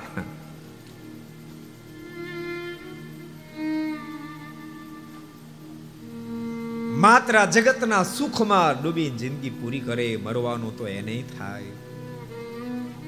પણ કેવી એની દુર્દશા હોય ને વિહલ્લાજ માર લખે છે? આવે અંત સમે ઉદાસ કરવા.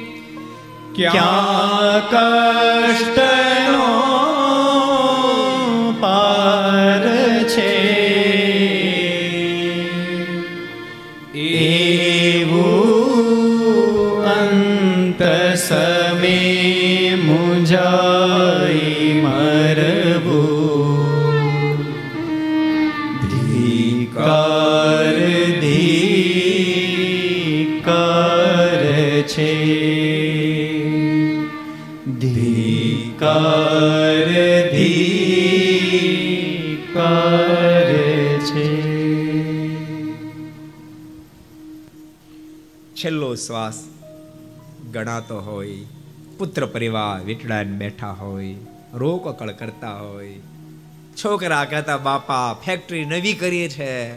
હજી એમાં મને કશી ખબર નથી. તમે જાશો પછી કેમ ચાલશે? ફલાણા રૂપિયા આપ્યા છે, એનું લખાણ તમે આપ્યું નથી. અને એને આને ચિંતા થતી હોય. એવું અંત સમય મુંજાય મરવું ધિક્કાર. ધિક્કાર માટે ભગવાનના ભક્તો, મોતને સુધારે, એને દુનિયામાં કોઈ મોટો ડાહ્યો પુરુષ નથી. કોઈ ડાહ્યો પુરુષ નથી. અને મોતને બગાડે, એને દુનિયામાં કોઈ પાગલ માણસ નથી, પાગલ કોઈ માણસ નથી. એનાથી ગાંડો કોઈ માણસ નથી. હું કહું છું એમ નહીં, સ્વયં ભગવાન સ્વામિનારાયણ પ્રથમના પચાસમાં વચનામૃતમાં કીધું, એ જ કુશાગ્ર બુદ્ધિ વાળો મોક્ષને માટે જતન એ પ્રસંગ તો તમે સાંભળ્યો છે ને? કહી દઉં. સ્થિર થઈ ગયા બધા. એને એમ જાણે કે આજ જવાનું ને હમણાં નથી જવાનું. બહુ કામ ચિંતા કરો.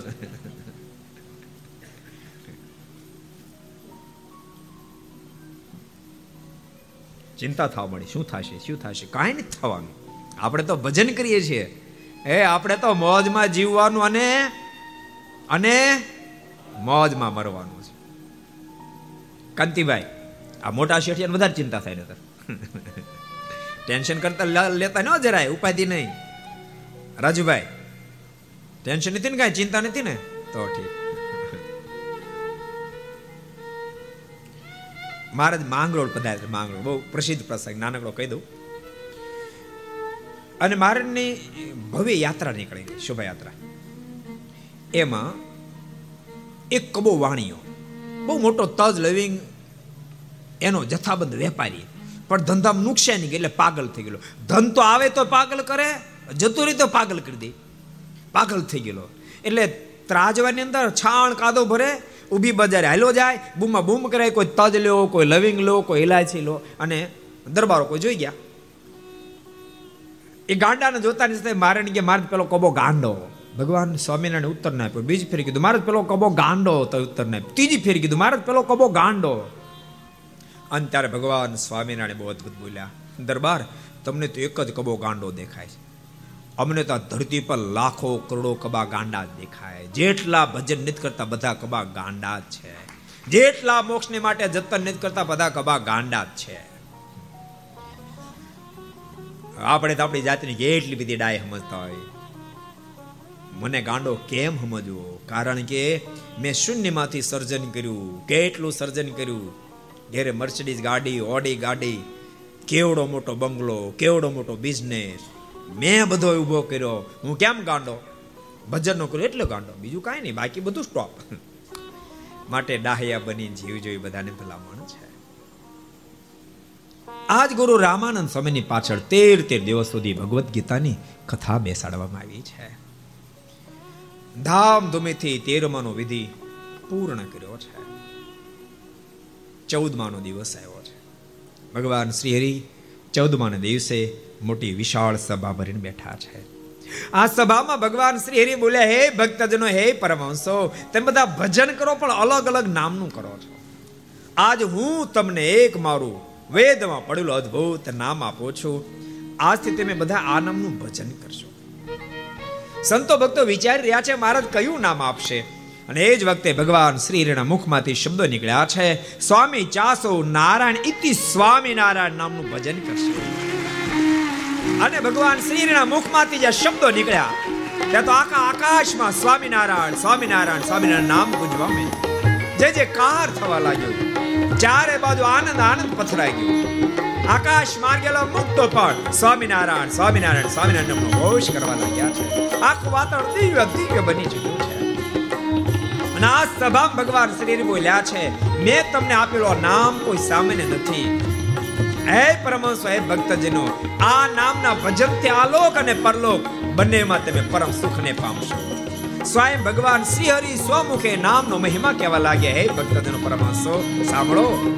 જે સ્વામી નારાયણ નામ લેશે જય સ્વામી સ્વામી નામ લેશે જય સ્વામી નારાયણ નામ લેશે તેના બધા પાતક બાળી દેશે તેના બધા પાતક બાળી દેશે તેના બધા પાતક પાડી દેશે તેના બધા છે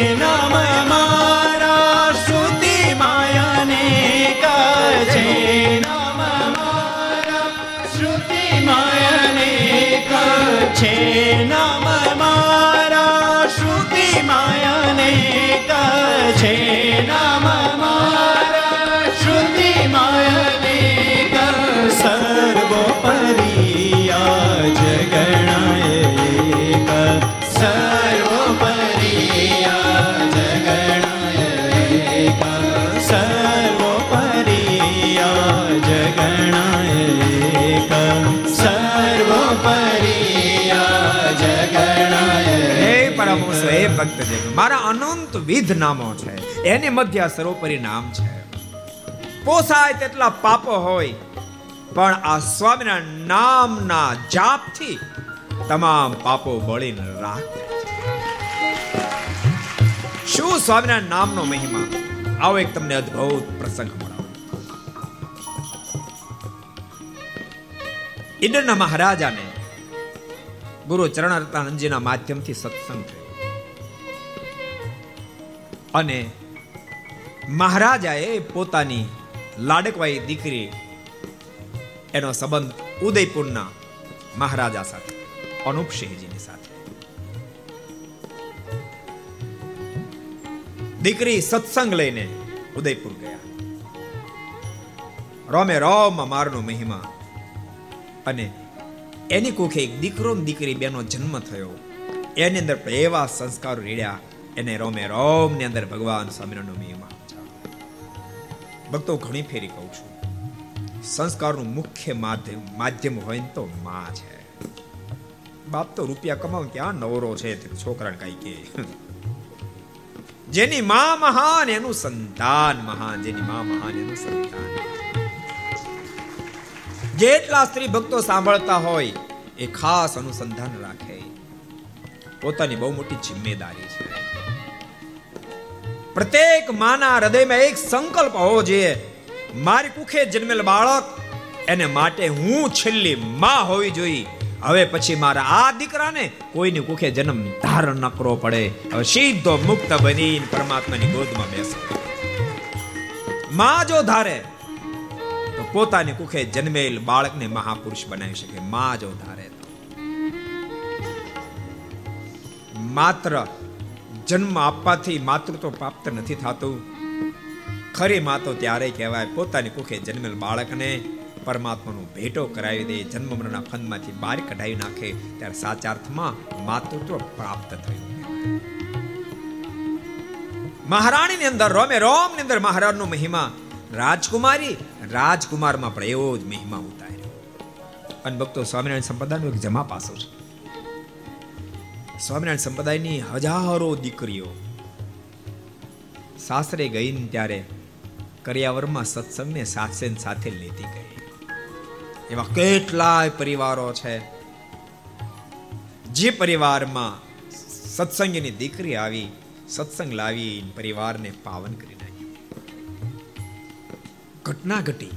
એક ફેરી અનુપસિંહજી કેટલાય સાગરીતો સિપાહીઓની સાથે જંગલમાં ફરવા ગયેલા. પણ ઓચિંતો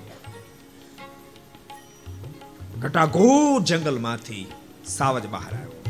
ડાલા માથા સાવજ સીધી ત્રાપ અનુપશિવ પર મારી. કોઈને ખબર નહોતી પણ ચાલાક પ્રધાન હોશિયારી વાપરી અને એ જ ક્ષણે પોતાની બંદૂકમાંથી ગોળી છોડી અને અનુપસિંહ સુધી સાવજ પહોંચ્યાના પહેલા એની ગોળી સાવજ સુધી પહોંચી ગઈ. અનુપસિંહજી આબાદ બચી. ગયા અતિ આનંદ થયો. પ્રધાન ઉપર જીવન મારી નાખ્યું. બીજે દાડે આખી કચેરી બોલાવી. અનુપસિંહજી કીધું છે કે હવે હું જીવું ને?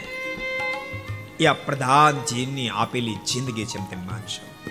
આજ પ્રધાનજી સાથે ન હોત તો આજ મારું મોત મને આવી ગયું. માટે પ્રધાનજી તમારી પર રાજી થયો. માગો આ તમે જે માગો યા પ્રધાનજી બોલ્યા છે, નમદારા પર રાજી થયા મારે કાંઈ ન જોઈએ. નહીં કાંઈક માગો. અતિ આગ્રહ કર્યો. અને એ જ વખતે મહારાણીની બાજુમાં બેઠેલ રાજકુમારી ઉપર પ્રધાનની દ્રષ્ટિ પડી. પ્રધાનજીના મોઢામાં શબ્દ નીકળ્યા છે, નામદાર, હું માગો પાછા આપશો ને? હા, માગી લો. તો સાંભળો, આ રાજકુમારી એને મારી સાથે પરણાવો.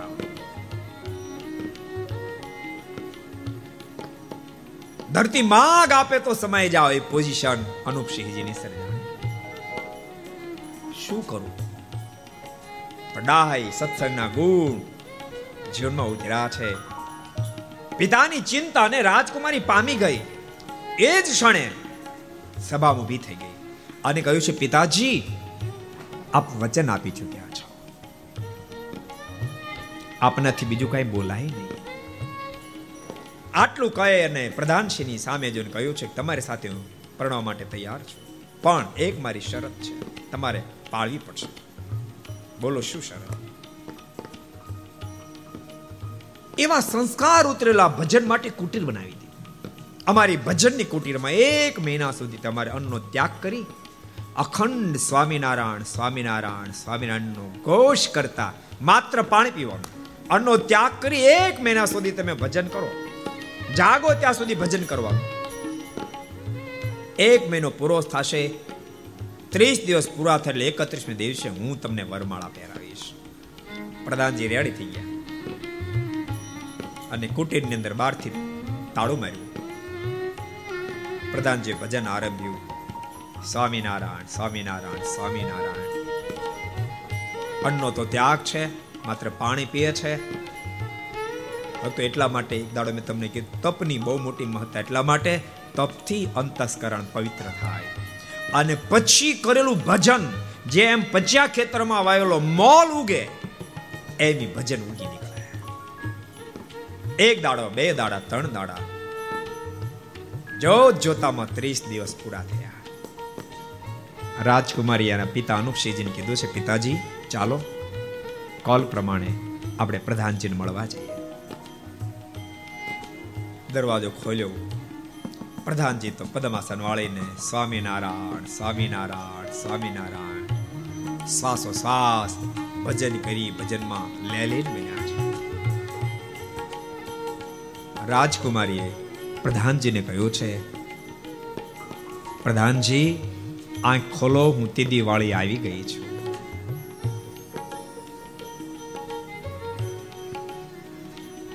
પ્રધાનજી આંખ ન ખોલે. બીજી વાર પ્રશ્ન કર્યો છે, પ્રધાનજી, આંખ ખોલો. તે દીવાનું આવી ગયું છું. આંખ ન ખોલી. ત્રીજી વાર કહ્યો છે, પ્રધાનજી, આંખ ખોલો. તે દિવાળી હું આવી ગઈ છું. અને ત્રીજી વાર કહ્યું ત્યારે પ્રધાનજીને આંખ ખોલી. પણ પ્રધાનજીના મુખમાંથી શબ્દો નીકળ્યા, રાજકુમારી, તમે તે દિવાળા છો, પણ હવે હું તે દિવાળો રહેવા પામ્યો નથી. હવે મારું મન પ્રભુમાં. આ મહિમા સ્વામિનારાયણ મંત્ર એટલે અહીંયા ભગવાન શ્રી સ્વયં કહી રહ્યા છે। આ મંત્રથી તો સદબુદ્ધિ જાગે આ મંત્રથી તો સદબુદ્ધિ જાગે આ મંત્રથી તો સદબુદ્ધિ જાગે આ મંત્રથી તો સદબુદ્ધિ જાગે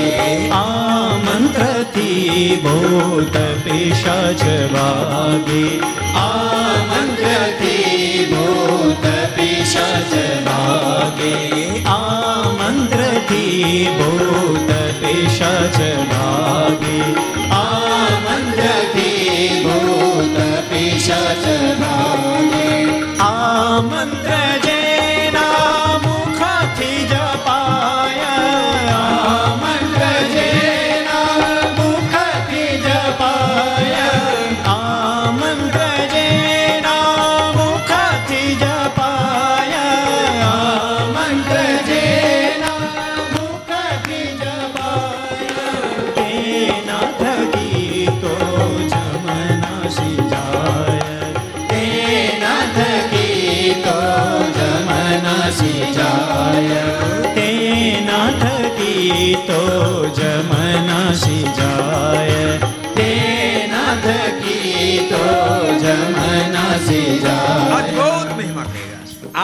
આ મંત્રથી તો સદબુદ્ધિ જાગે મંત્રથી ભૂત પિશાચ ભાગે આ મંત્ર જેના મુખથી જપાય તેના થકી તો જમ નાશી જાય બોલતા નહીં ભૂત પ્રેત મંત્ર જંત્ર કોઈ ટચ ન થઈ શકે જેના મુખમાંથી અખંડ સ્વામિનારાયણ સ્વામિનારાયણ સ્વામિનારાયણ નાદ નીકળતો લોકો તો બી બેન ફાટી જાય તમને ખબર? ગામડામાં. આમ રસ્તામાં હાલ્યા જતા હોય. ખીજડું અડો આવે ને તો. ડરે. દેહી ક્રિયા કરવા જાય. બેકી ની એકી. તોય બી કલાકે ખોખારો ખાય. ખોખારો ન ખાય લખન કોક વળગી જાય તો. અને હાલ એમ ન કહેવાય, ખીજડા નીચે નીકળે તો હાલ એમ ન કે તો કોક હાલ્યો આવે ભૂત હાલ્યો આવે. એને તેવડ હાલ્યો આવે. એને તેવડ ભૂત કોને વળગે ખબર? જીવન જ્યારે ભૂત જેવા થઈ જાય ત્યારે બાપ ભૂત વળગે, ત્યારે ભૂત વળગે. બાકી શ્વેની હેસત છે. લો, આપણે જાહેરમાં કે હાલો એના હોય તો હાલો. તેવડ છે વળગી શકે. મંત્ર, જંત્ર, આ સુરતનો જ પ્રસંગ તમે યાદ કરો ને? ખીમજી સુથારનો પ્રસંગ, લો, યાદ આવી ગયો, કહી દઉં. મહારાજના ખરેખર એકાંતિક ભક્તરાજ. અહીંયા કંઠી બનાવવા માટે આવતા હોય. ભાવનગરથી બેઠા જહાજમાં. પ્રસિદ્ધ પ્રસંગ. એક તાંત્રિક વાળમાં બેઠો. ભગતો સ્વામિનારાયણ સ્વામિનારાયણ સ્વામિનારાયણ ભજન બોલા ગમે નહીં. પાંચ પ્રકારના માણસો આવે એમ સદગુરુ ગોપાલ સ્વામી વાત નથી કહી દો પાંચે પ્રકારના માણસ વિગત કરી નાખું. પાંચ પ્રકારના માણસો હોય. કહું? તો બોલો તો ખરા. એક વ્યક્તિ એવો હોય, સ્વયં ભજન કરે અને બીજાને ભજન કરાવે. એ શ્રેષ્ઠ છે. બીજું લેવલ પોતે ભજન કરી શકે, કોઈને કરાવી ન શકે. ત્રીજું લેવલ કોકનો સહારો હોય ને તો ભજન કરે. કોઈ કહેનાર હોય તો ભજન કરે. કોઈ એમ કે, હાલો, મંદિર તો આવે. કોઈ ફોન કરીને કે, કથામાં આવજો તો આવે. કોઈ નો કે તો ન આવે. કોઈ ભજન કરાવો તો કરે, નહીં તો ન કરે. આ ત્રીજા નંબરનો ચોથા નંબરનો. કોઈ ક્યાંય તોય ભજન ન કરે. પોતે તો ન કરે, કોઈને કરાવે નહીં, કોઈ ક્યાંય તોય ભજન ન કરે. પણ કોક કરતો હોય તો એમાં વાંધો નહીં કાંઈ. કોક કરતા કરવા દે, એમાં વિક્ષેપ ન કરે. આ ચોથા નંબરનો. પાંચમા નંબરનો. એ તમે ઓળખી ગયા પોતે કરે નહીં, અને કોઈ કરતો તેને કરવા ન દે. ભગવાનના ભક્તો પહેલા ક્રમમાં જાજો. પહેલા ક્રમમાં તમે સ્થિર ન થાવ બીજામાં જાજો. બીજામાં સ્થિર ન થાવ ત્રીજામાં જાજો. ચોથામાં નહીં જાતા પણ નો રહેવા ચોથામાં જાજો. પણ મહેરબાની કરીને પાંચમામાં તો જાતા જ નહીં. પાંચમામાં તો જાતા જ આ તાંત્રિક ભગત ભજન કરવા ગમે નહીં. બોલો. ખાર ખાઈ ગયો. માળો સ્વામિનારાયણ કે મીંડો છે સ્વામિનારાયણ સ્વામિનારાયણ. કાંટો કાઢ નાખવો છે આજ. ભગત જે ધર્મશાળા ઉતર્યા, ત્યાં જ માળો ઉતર્યો. બહુ પ્રસિદ્ધ પ્રસંગ છે. ત્યાં જ માળો ઉતર્યો. ભગત તો સાંજે ભજન કરી સ્વાભાવિક ચેષ્ટા કરીને ટાઈમે હોઈ ગયા ભગત ટાઈમે હોઈ જાય. ટાઈમે જાગી જાય. સમજાય છે ને? અમુક અમુક નીચું જઈ ગયા.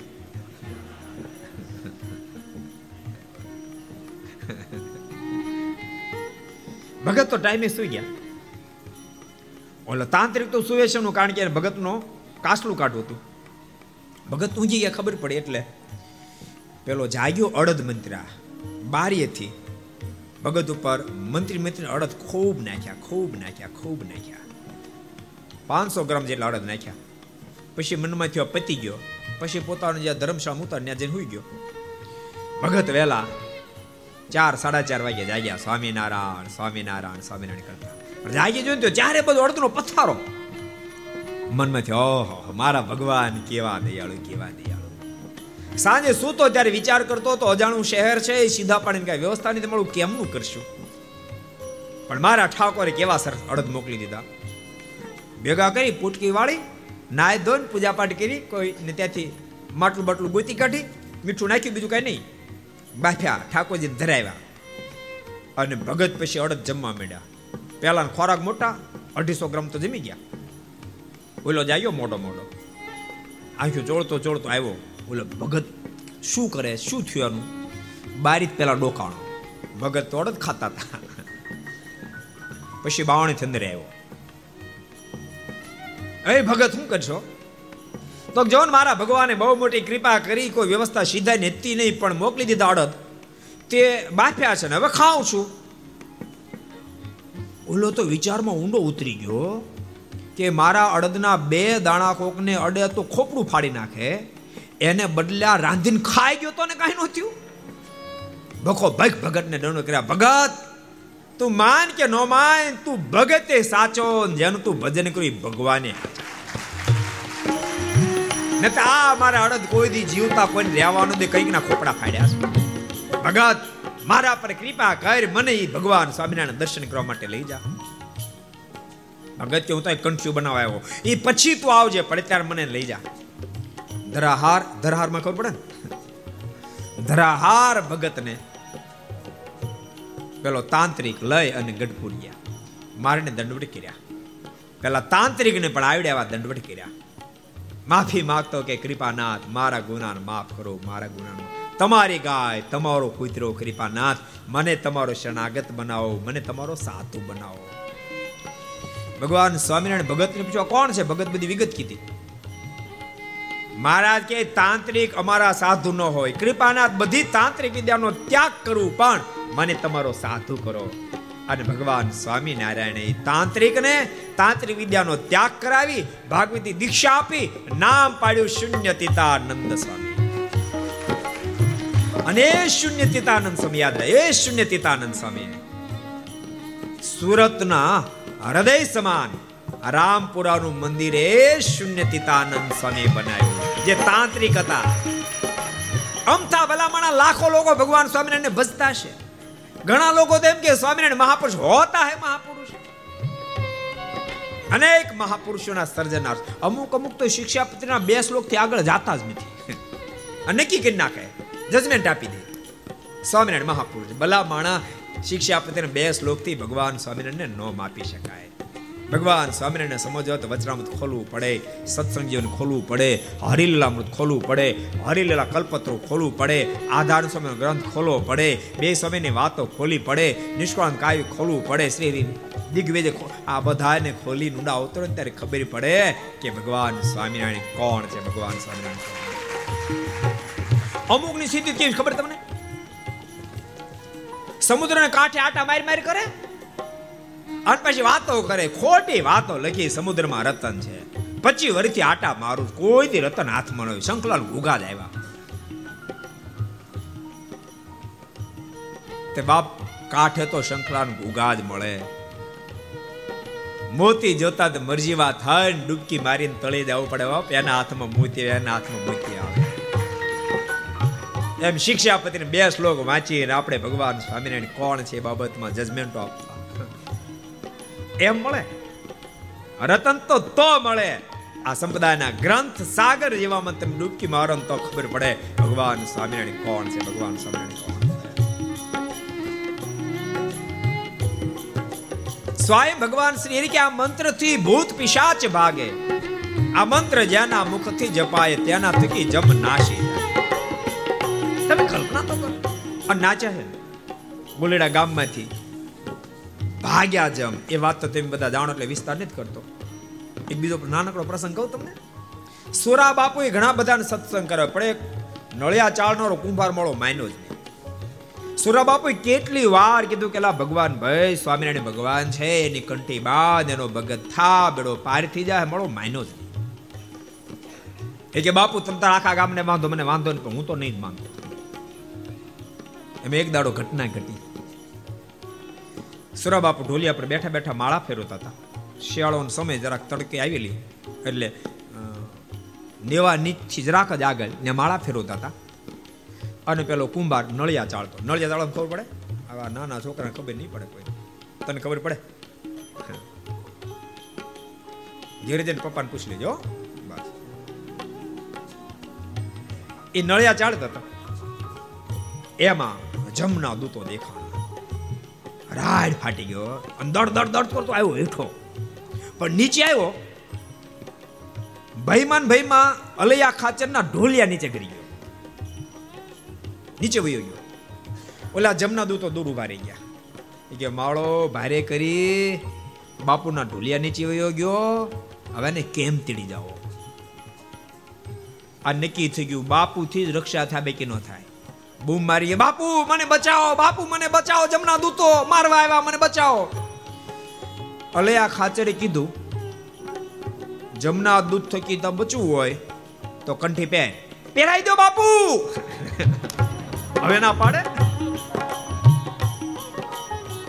સોરા બાપુ કંઠી લેવા માટે ઊભા થતા હતા. રાજ નાખી, બાપુ, તમે જાતા નહીં. તમે જાઓ તો ઉપાડી જાય. મંગાવી લ્યો. કંઠી મંગાવી. અને એ કુંભારની ડોકમાં અલયા ખાચરે કંઠી નાખી. જમના દૂતોના મોઢામાંથી શબ્દો નીકળ્યા. આપણો કેસ ગયો હાથમાં અને જમના દૂતો ભાગ્યા. એટલે વિહારલાલજી માર લખે. આ મંત્ર જેના મુખથી જપાય આ મંત્ર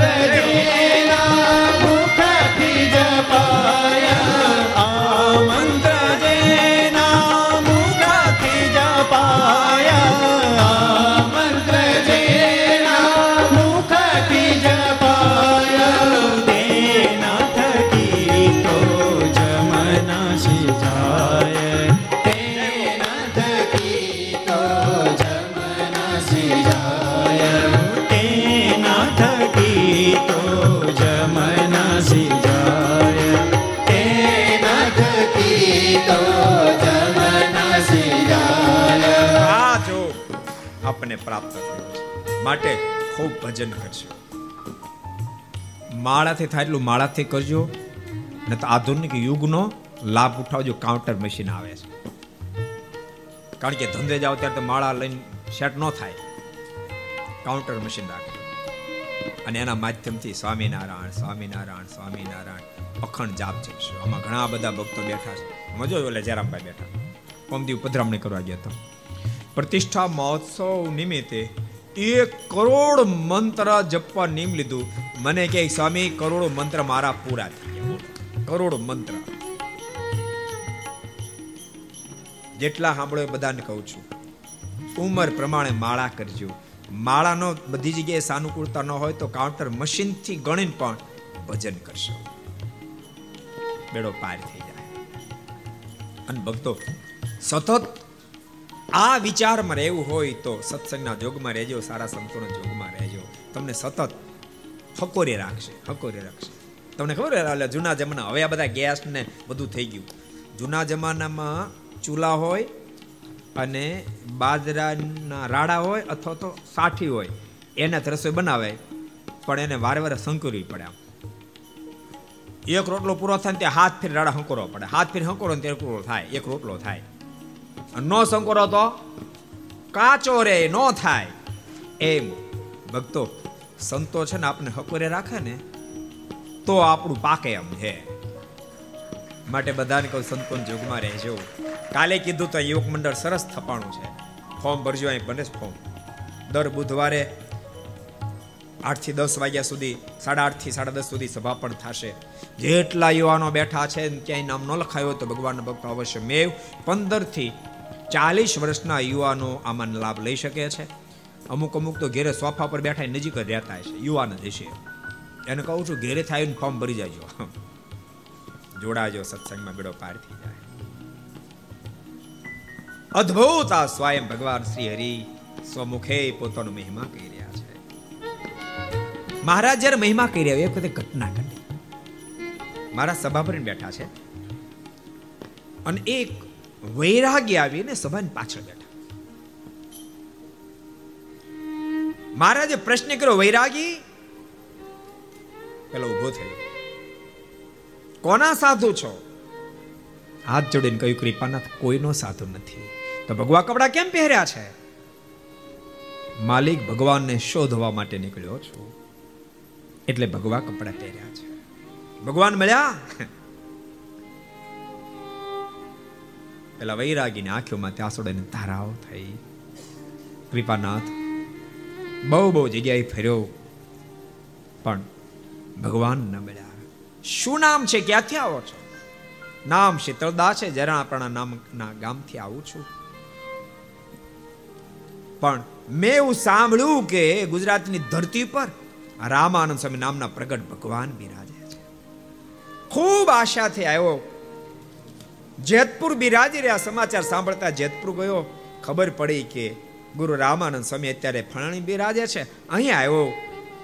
તો ખબર પડી ગુરુદેવ આ લોકમાંથી વિદાય લીધી. બોલતા બોલતા શીતળદાસની આંખોમાંથી આંસુડાને ધારાઓ છે. કમ ભાગી.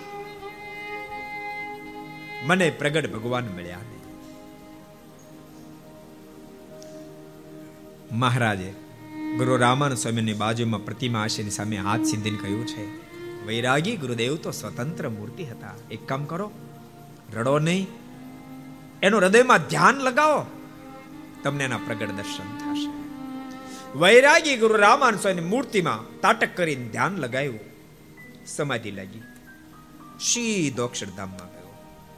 અક્ષરધામમાં જઈને જોયું, તો અબજો મુક્તની મધ્યે ભગવાન શ્રી હરિ સુવર્ણના સિંહાસન પર બિરાજમાન અને ગુરુ રામાન સ્વામી પડખે ઊભા બાબા વીજળાથી પવન ઢોળ્યા. વૈરાગીને આશ્ચર્ય થયું. શીતળદાસે પ્રશ્ન કર્યો, અરે ગુરુદેવ, આપ તો ગુરુ છો ને? ઇધર ઉલટરીત ક્યું ચલાઈ? ક્યું? અરે આપ નીચે અને શિષ્ય સહજાન સ્વામી ગાદી ઉપર? ગુરુ રામાન સ્વામીના મુખમાંથી શબ્દો નીકળ્યા છે શીતળદાસ, એ ઉલટ રીતની યહી સુલટ રીત હે. ઉલટ રીત તો મૃત્યુ લોક મેં ચલાઈ હતી. પણ આપ તો ગુરુ છો ને? એ બધું નાટક સમજો. બાકી આ સહજાનંદ સ્વામી એ સર્વ ગુરુના પણ ગુરુ સ્વયં સર્વેશ્વર પરમેશ્વર. પણ તોય શીતળદાસ ને હા ન પડી. ભક્તો, કોઈ વાત લીગટ ગાંઠ વળી જાય તો જીવને કોઈ હા ન પડે, હા ન પડે. ગુરુ રામાનુ સ્વામી કીધું તો હા ન પડે. ભગવાન શ્રી હરિએ કહ્યું છે, શીતળદાસ, નથી આ પડતી? ના કૃપા નથી આ પડતી. મહારાજ કે તો કરો સંકલ્પ. અમારા સિવાય કોઈ જો સર્વોપરી પરમેશ્વર હોય તો જેટલા મુક્ત છે, એટલા એક કાળ વચ્ચેન શરીરને ધારણ કરે એકી સાથે બધાના. તમે દર્શન ને પૂજન કરી શકો, કરો સંકલ્પ. શીતળદાસે સંકલ્પ કર્યો, પણ થયું નહીં ભગવાન શ્રી બોલ્યા, ન થયું. ગુરુ રામાન સ્વામીના દર્શન સંકલ્પ કરીને કરો, એમ એ કર્યું, પણ ન થયું.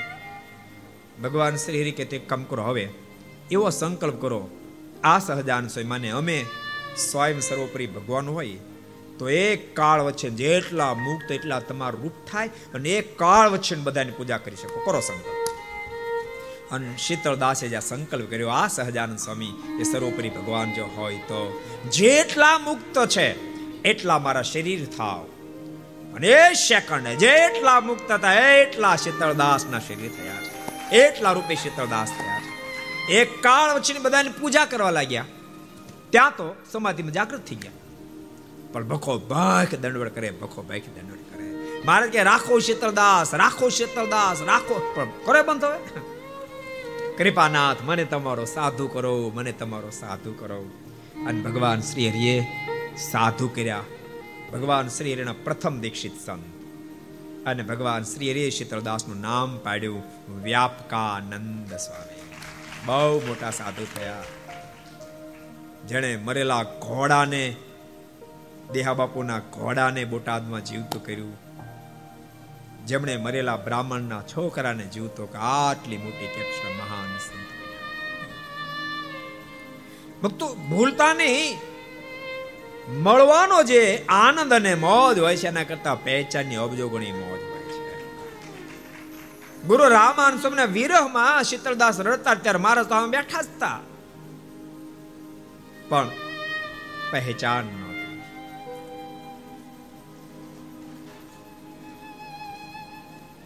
પહેચાન પછી જ મોદ હોઈ શકે, પહેચાન પછી જ મોદ હોઈ શકે. મહારાજ ફળણીમાં જ બિરાજતા તે ઘટના ઘટી.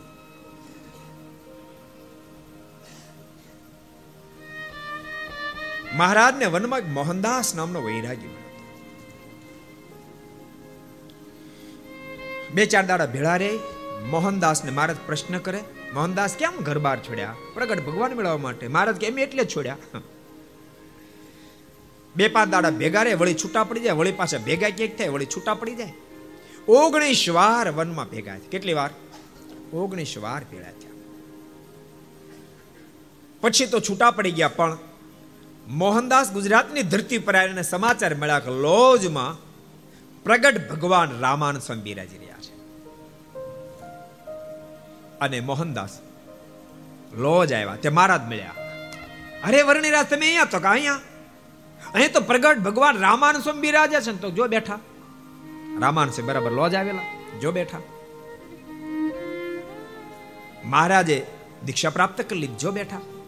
બહુ આનંદ થયો. રામાન સમય દર્શની કરીને કે હું કૃત કૃત્ય બની ગયો, હું ધન્ય ધન્ય બની ગયો. જાને માટે મેં સંસાર છોડ્યો તો એ મારો સંસાર સાર્થક થઈ ગયો. યાદ રાખજો. સર્વોપરી ભગવાન એને વનમાં ઓગણીસ વાર મળ્યા, તોય મનમાં નહોતું કૃત્ય કૃત્ય થઈ ગયો, ધન્ય ભાગી બની ગયો. રામાન સ્વામીના પહેલી વાર દર્શન કર્યા તો કૃત કૃત્ય થઈ ગયો, ધન્ય ભાગી થઈ ગયો. એમ કેમ થયું? ભૂલતા નહીં, ભગવાન શ્રી હરિને મળ્યા હતા, પણ મહિમા નહોતો સમજાયો. રામાન સ્વામીને મહત્તા સાંભળીને પછી આવ્યા તો જેથી કે હું કૃત કૃત્ય થઈ ગયો. રામાન સ્વામી કે તો થઈ જા સાધુ, તો સાધુ જ થાવું પણ દ્વારકા પહેલા દર્શન કરવા જાવ પછી સાધુ થાવું રામાન સ્વામી કે સાધુ થયા પછી જવાશ તો ના, પહેલા જાવ આ બહુ કઠણ છે.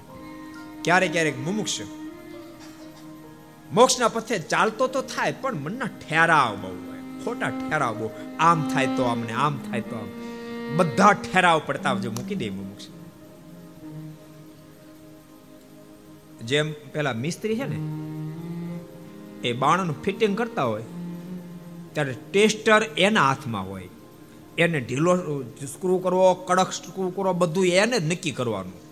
અને એ નક્કી કરે ને, તો જ ફિટિંગ બરાબર થાય. એના હાથમાં કાંઈ નહીં. કોકના હાથમાં ટેસ્ટર અથવા તો સ્ક્રૂ ફિટ કરીને ત્રાહું બાંગું કરીને તેમ લાવો, તો ભેગું ન થાય. કોઈ સદગુરુ સંતના હાથમાં પોતાના જીવનના ફિટિંગનું સ્ટેસ્ટર આપવું પડે, તો બાપ અદભુત ફિટિંગ થાય. રામાનંદ સ્વામી જેવા સદગુરુ મળ્યા પછી પણ મોહનદાસ મનનું દારૂ છોડી ન શક્યો. હું એકવાર દ્વારકા જઈ આવું. ત્યાં દર્શન કરીને પછી આવીશ. વાંધો નહીં, જા, ઉપેડ. દ્વારકા જઈને પાછો લોજ આવ્યો, તો ખબર પડી ગુરુદેવ તો જેતપુર પહોંચ્યા જેતપુર ખબર પડી ગુરુદેવ તો ફણે ત્યાં આવ્યો ખબર પડી ગુરુદેવ વિદાય લીધી. ખૂબ રીડ્યો ખૂબ રીડ્યો. એને પણ ભગવાન શ્રીએ સમાધિ કરાવી. પોતાનું સપનું નિશ્ચય કર્યો. જાગ્રત તો બન્યો, પણ જાગ્રત બની ભખો ભાખે દંડવટ શરૂ કર્યા. મારે કે રાખો રાખો મોહનદાસ, પણ બંધ ન કરે. ભૂલતા નહીં કેટલા વાર મળ્યા હતા એકવીસમી વાર. દંડવટ કેટલા વાર કર્યા? પહેલી વાર. મળ્યા એકવીસમી વાર, પણ દંડવટ પહેલી વાર કરી. એમ કેમ થયું ભાઈ? પહેલા હું કાલ આવતો હતો હે? પહેચાન નહોતી. મહત્તા નહોતી. માલિક, મને તમારો સાધુ કરો, મને તમારો સાધુ કરો. અને ભગવાન શ્રી સાધુ કરી ભાગવતી દીક્ષા આપી, નામ પાડ્યું વ્રજાનંદ સ્વામી. બહુ મોટા સાધુ, બહુ મોટા સાધુ. જબરા ધ્યાની સાધુ એક દોડ ધ્યાનમાં બેઠા જાગ્યા ને, મહારાજ એની સાથે ગમત કરી. અને મહારાજ કે મોહનદાસ કિસકા ધ્યાન કર રહે હો મહારાજ પૂર્વાશ્રમ નામ યાદ કર્યું મારે કે મોહનદાસ કિસકા ધ્યાન કર રહે હો વૈષ્ણવાનંદ સ્વામીના ગ્રંથમાં લખ્યું મોહનદાસ કહે માલિક મેરા મેં ધ્યાન કરતા હું કપટી તેરા કપટી તારું ધ્યાન કરું મારા કે મોહનદાસ અમને કપટી કેમ કહો મારે કે કપટી ન કહું ઓગણીસ ઓગણીસ વાર વનમાં મળ્યા હતા સ્પષ્ટ કહેતો તો મેં પ્રગટ ભગવાન મેળવવા માટે સંસાર છોડ્યો. તો ભેળા ભેળા પોતે કે મેં પ્રગટ ભગવાન મેળવવા માટે સંસાર છોડ્યો. પણ કોઈ દી ન કીધું હું જ પ્રગટ ભગવાન છું. મહારાજે મોઢું મલકાવતા મલકાવતા કીધું, મોહનદાસ, પ્રજાનંદ, અમારી આદિ અનાદિની આ જ રીત છે આ જ રીત છે. અમે અમારો અમારો અમારો પ્રતાપ અમારી વાત કોઈને કહેતા નથી. તેમ છતાંય મુમોક્ષ અમને ઓળખી લે. સુરત મુનિ કે પ્રતાપ છે આજ ભગવાન શ્રી હરિ અદ્ભુત. પોતાનું મંત્ર, પોતાનું નામ આપ્યું છે. ભક્તો જે નામે દુનિયાની અંદર હજારો લાખોને ગાંડા કરી મૂક્યા, હજારો લાખોને ગાંડા કરી મૂક્યા અને એવું બળ્યું નામ, એવું બળ્યું નામ. સ્વામીના નામથી તમે જે ચાલુ કરો, કોઈ દી નિષ્ફળ જ ન જાવ ગમે ના ડંગો નાખો ને, નામ સ્વામિનારાયણ હોવું એવું પ્રતાપી નામ. મહારાજના નામની મહત્તા અજબ ગજ એટલે તો એ નામની મહત્તા જોન પ્રેમ સખી પ્રેમાન સમય રહી ન શક્યા અને સ્વામીના મોઢામાંથી શબ્દો નીકળ્યા છે ને. પ્રાણી સ્વામિનારાયણ સ્વામિનારાયણ ગાઈએ રે. પ્રાણી સ્વામિનારાયણ સ્વામિનારાયણ પ્રાણી સ્વામિનારાયણ સ્વામિનારાયણ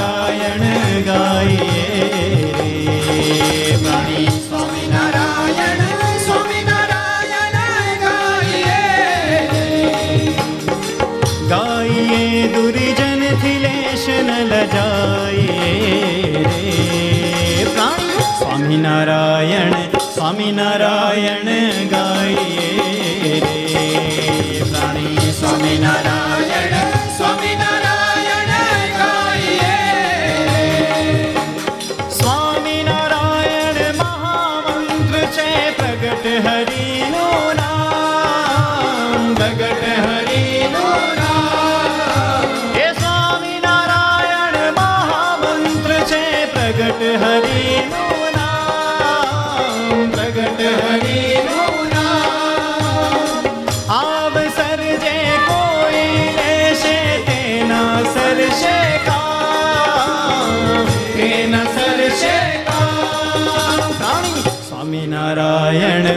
સ્વામિનારાયણ ગાઈએ.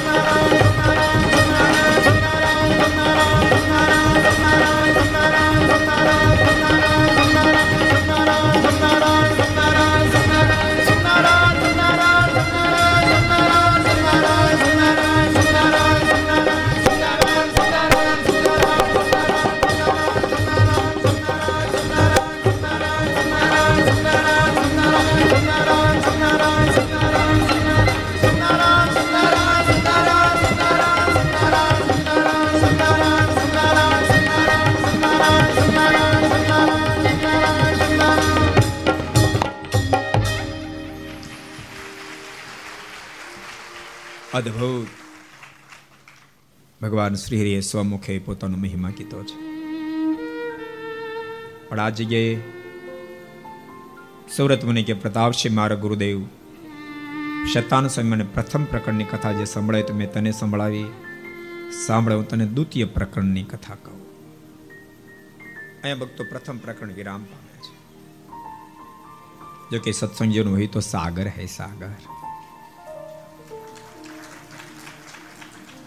मैं तो सिर्फ आपको आचमन करा रहा हूं अद्भुत ग्रंथ છે સાચું કો ભક્તો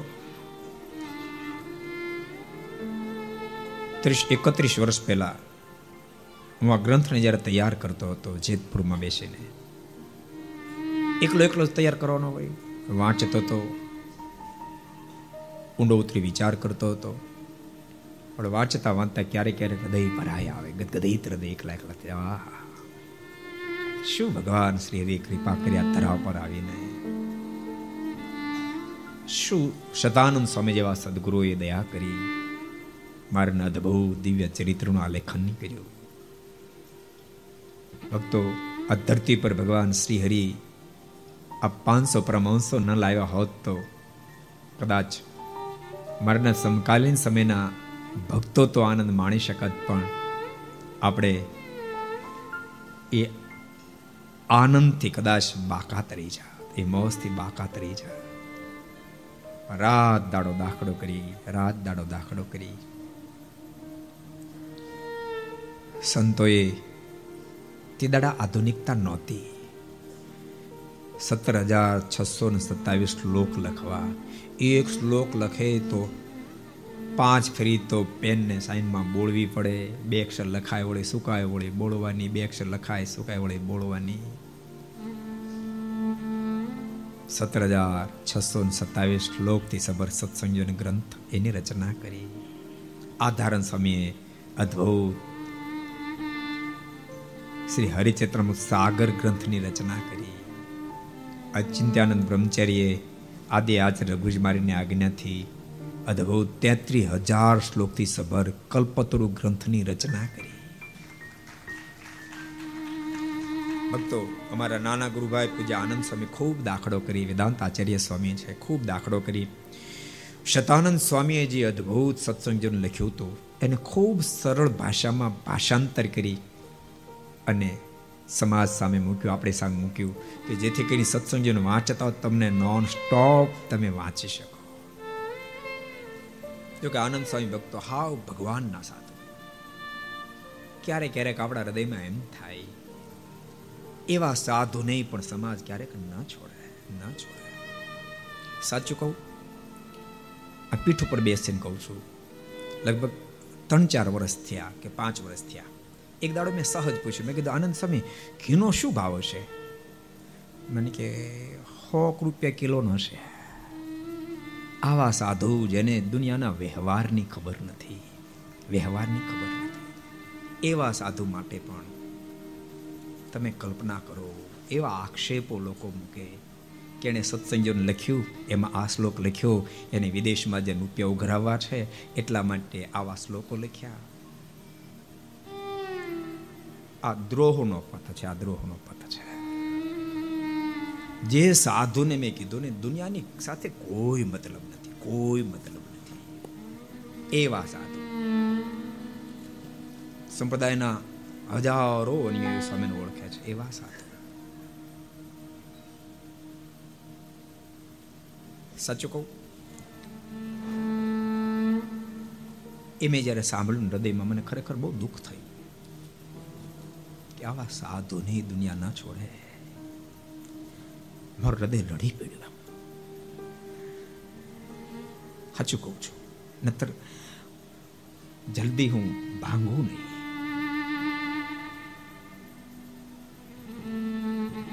બધાને ઠાકોરજી માફ કરે. બધાને સદવતી આપે બસ. એ શબ્દોની સાથે આવો આપણે કથાને વિરામ આપશું.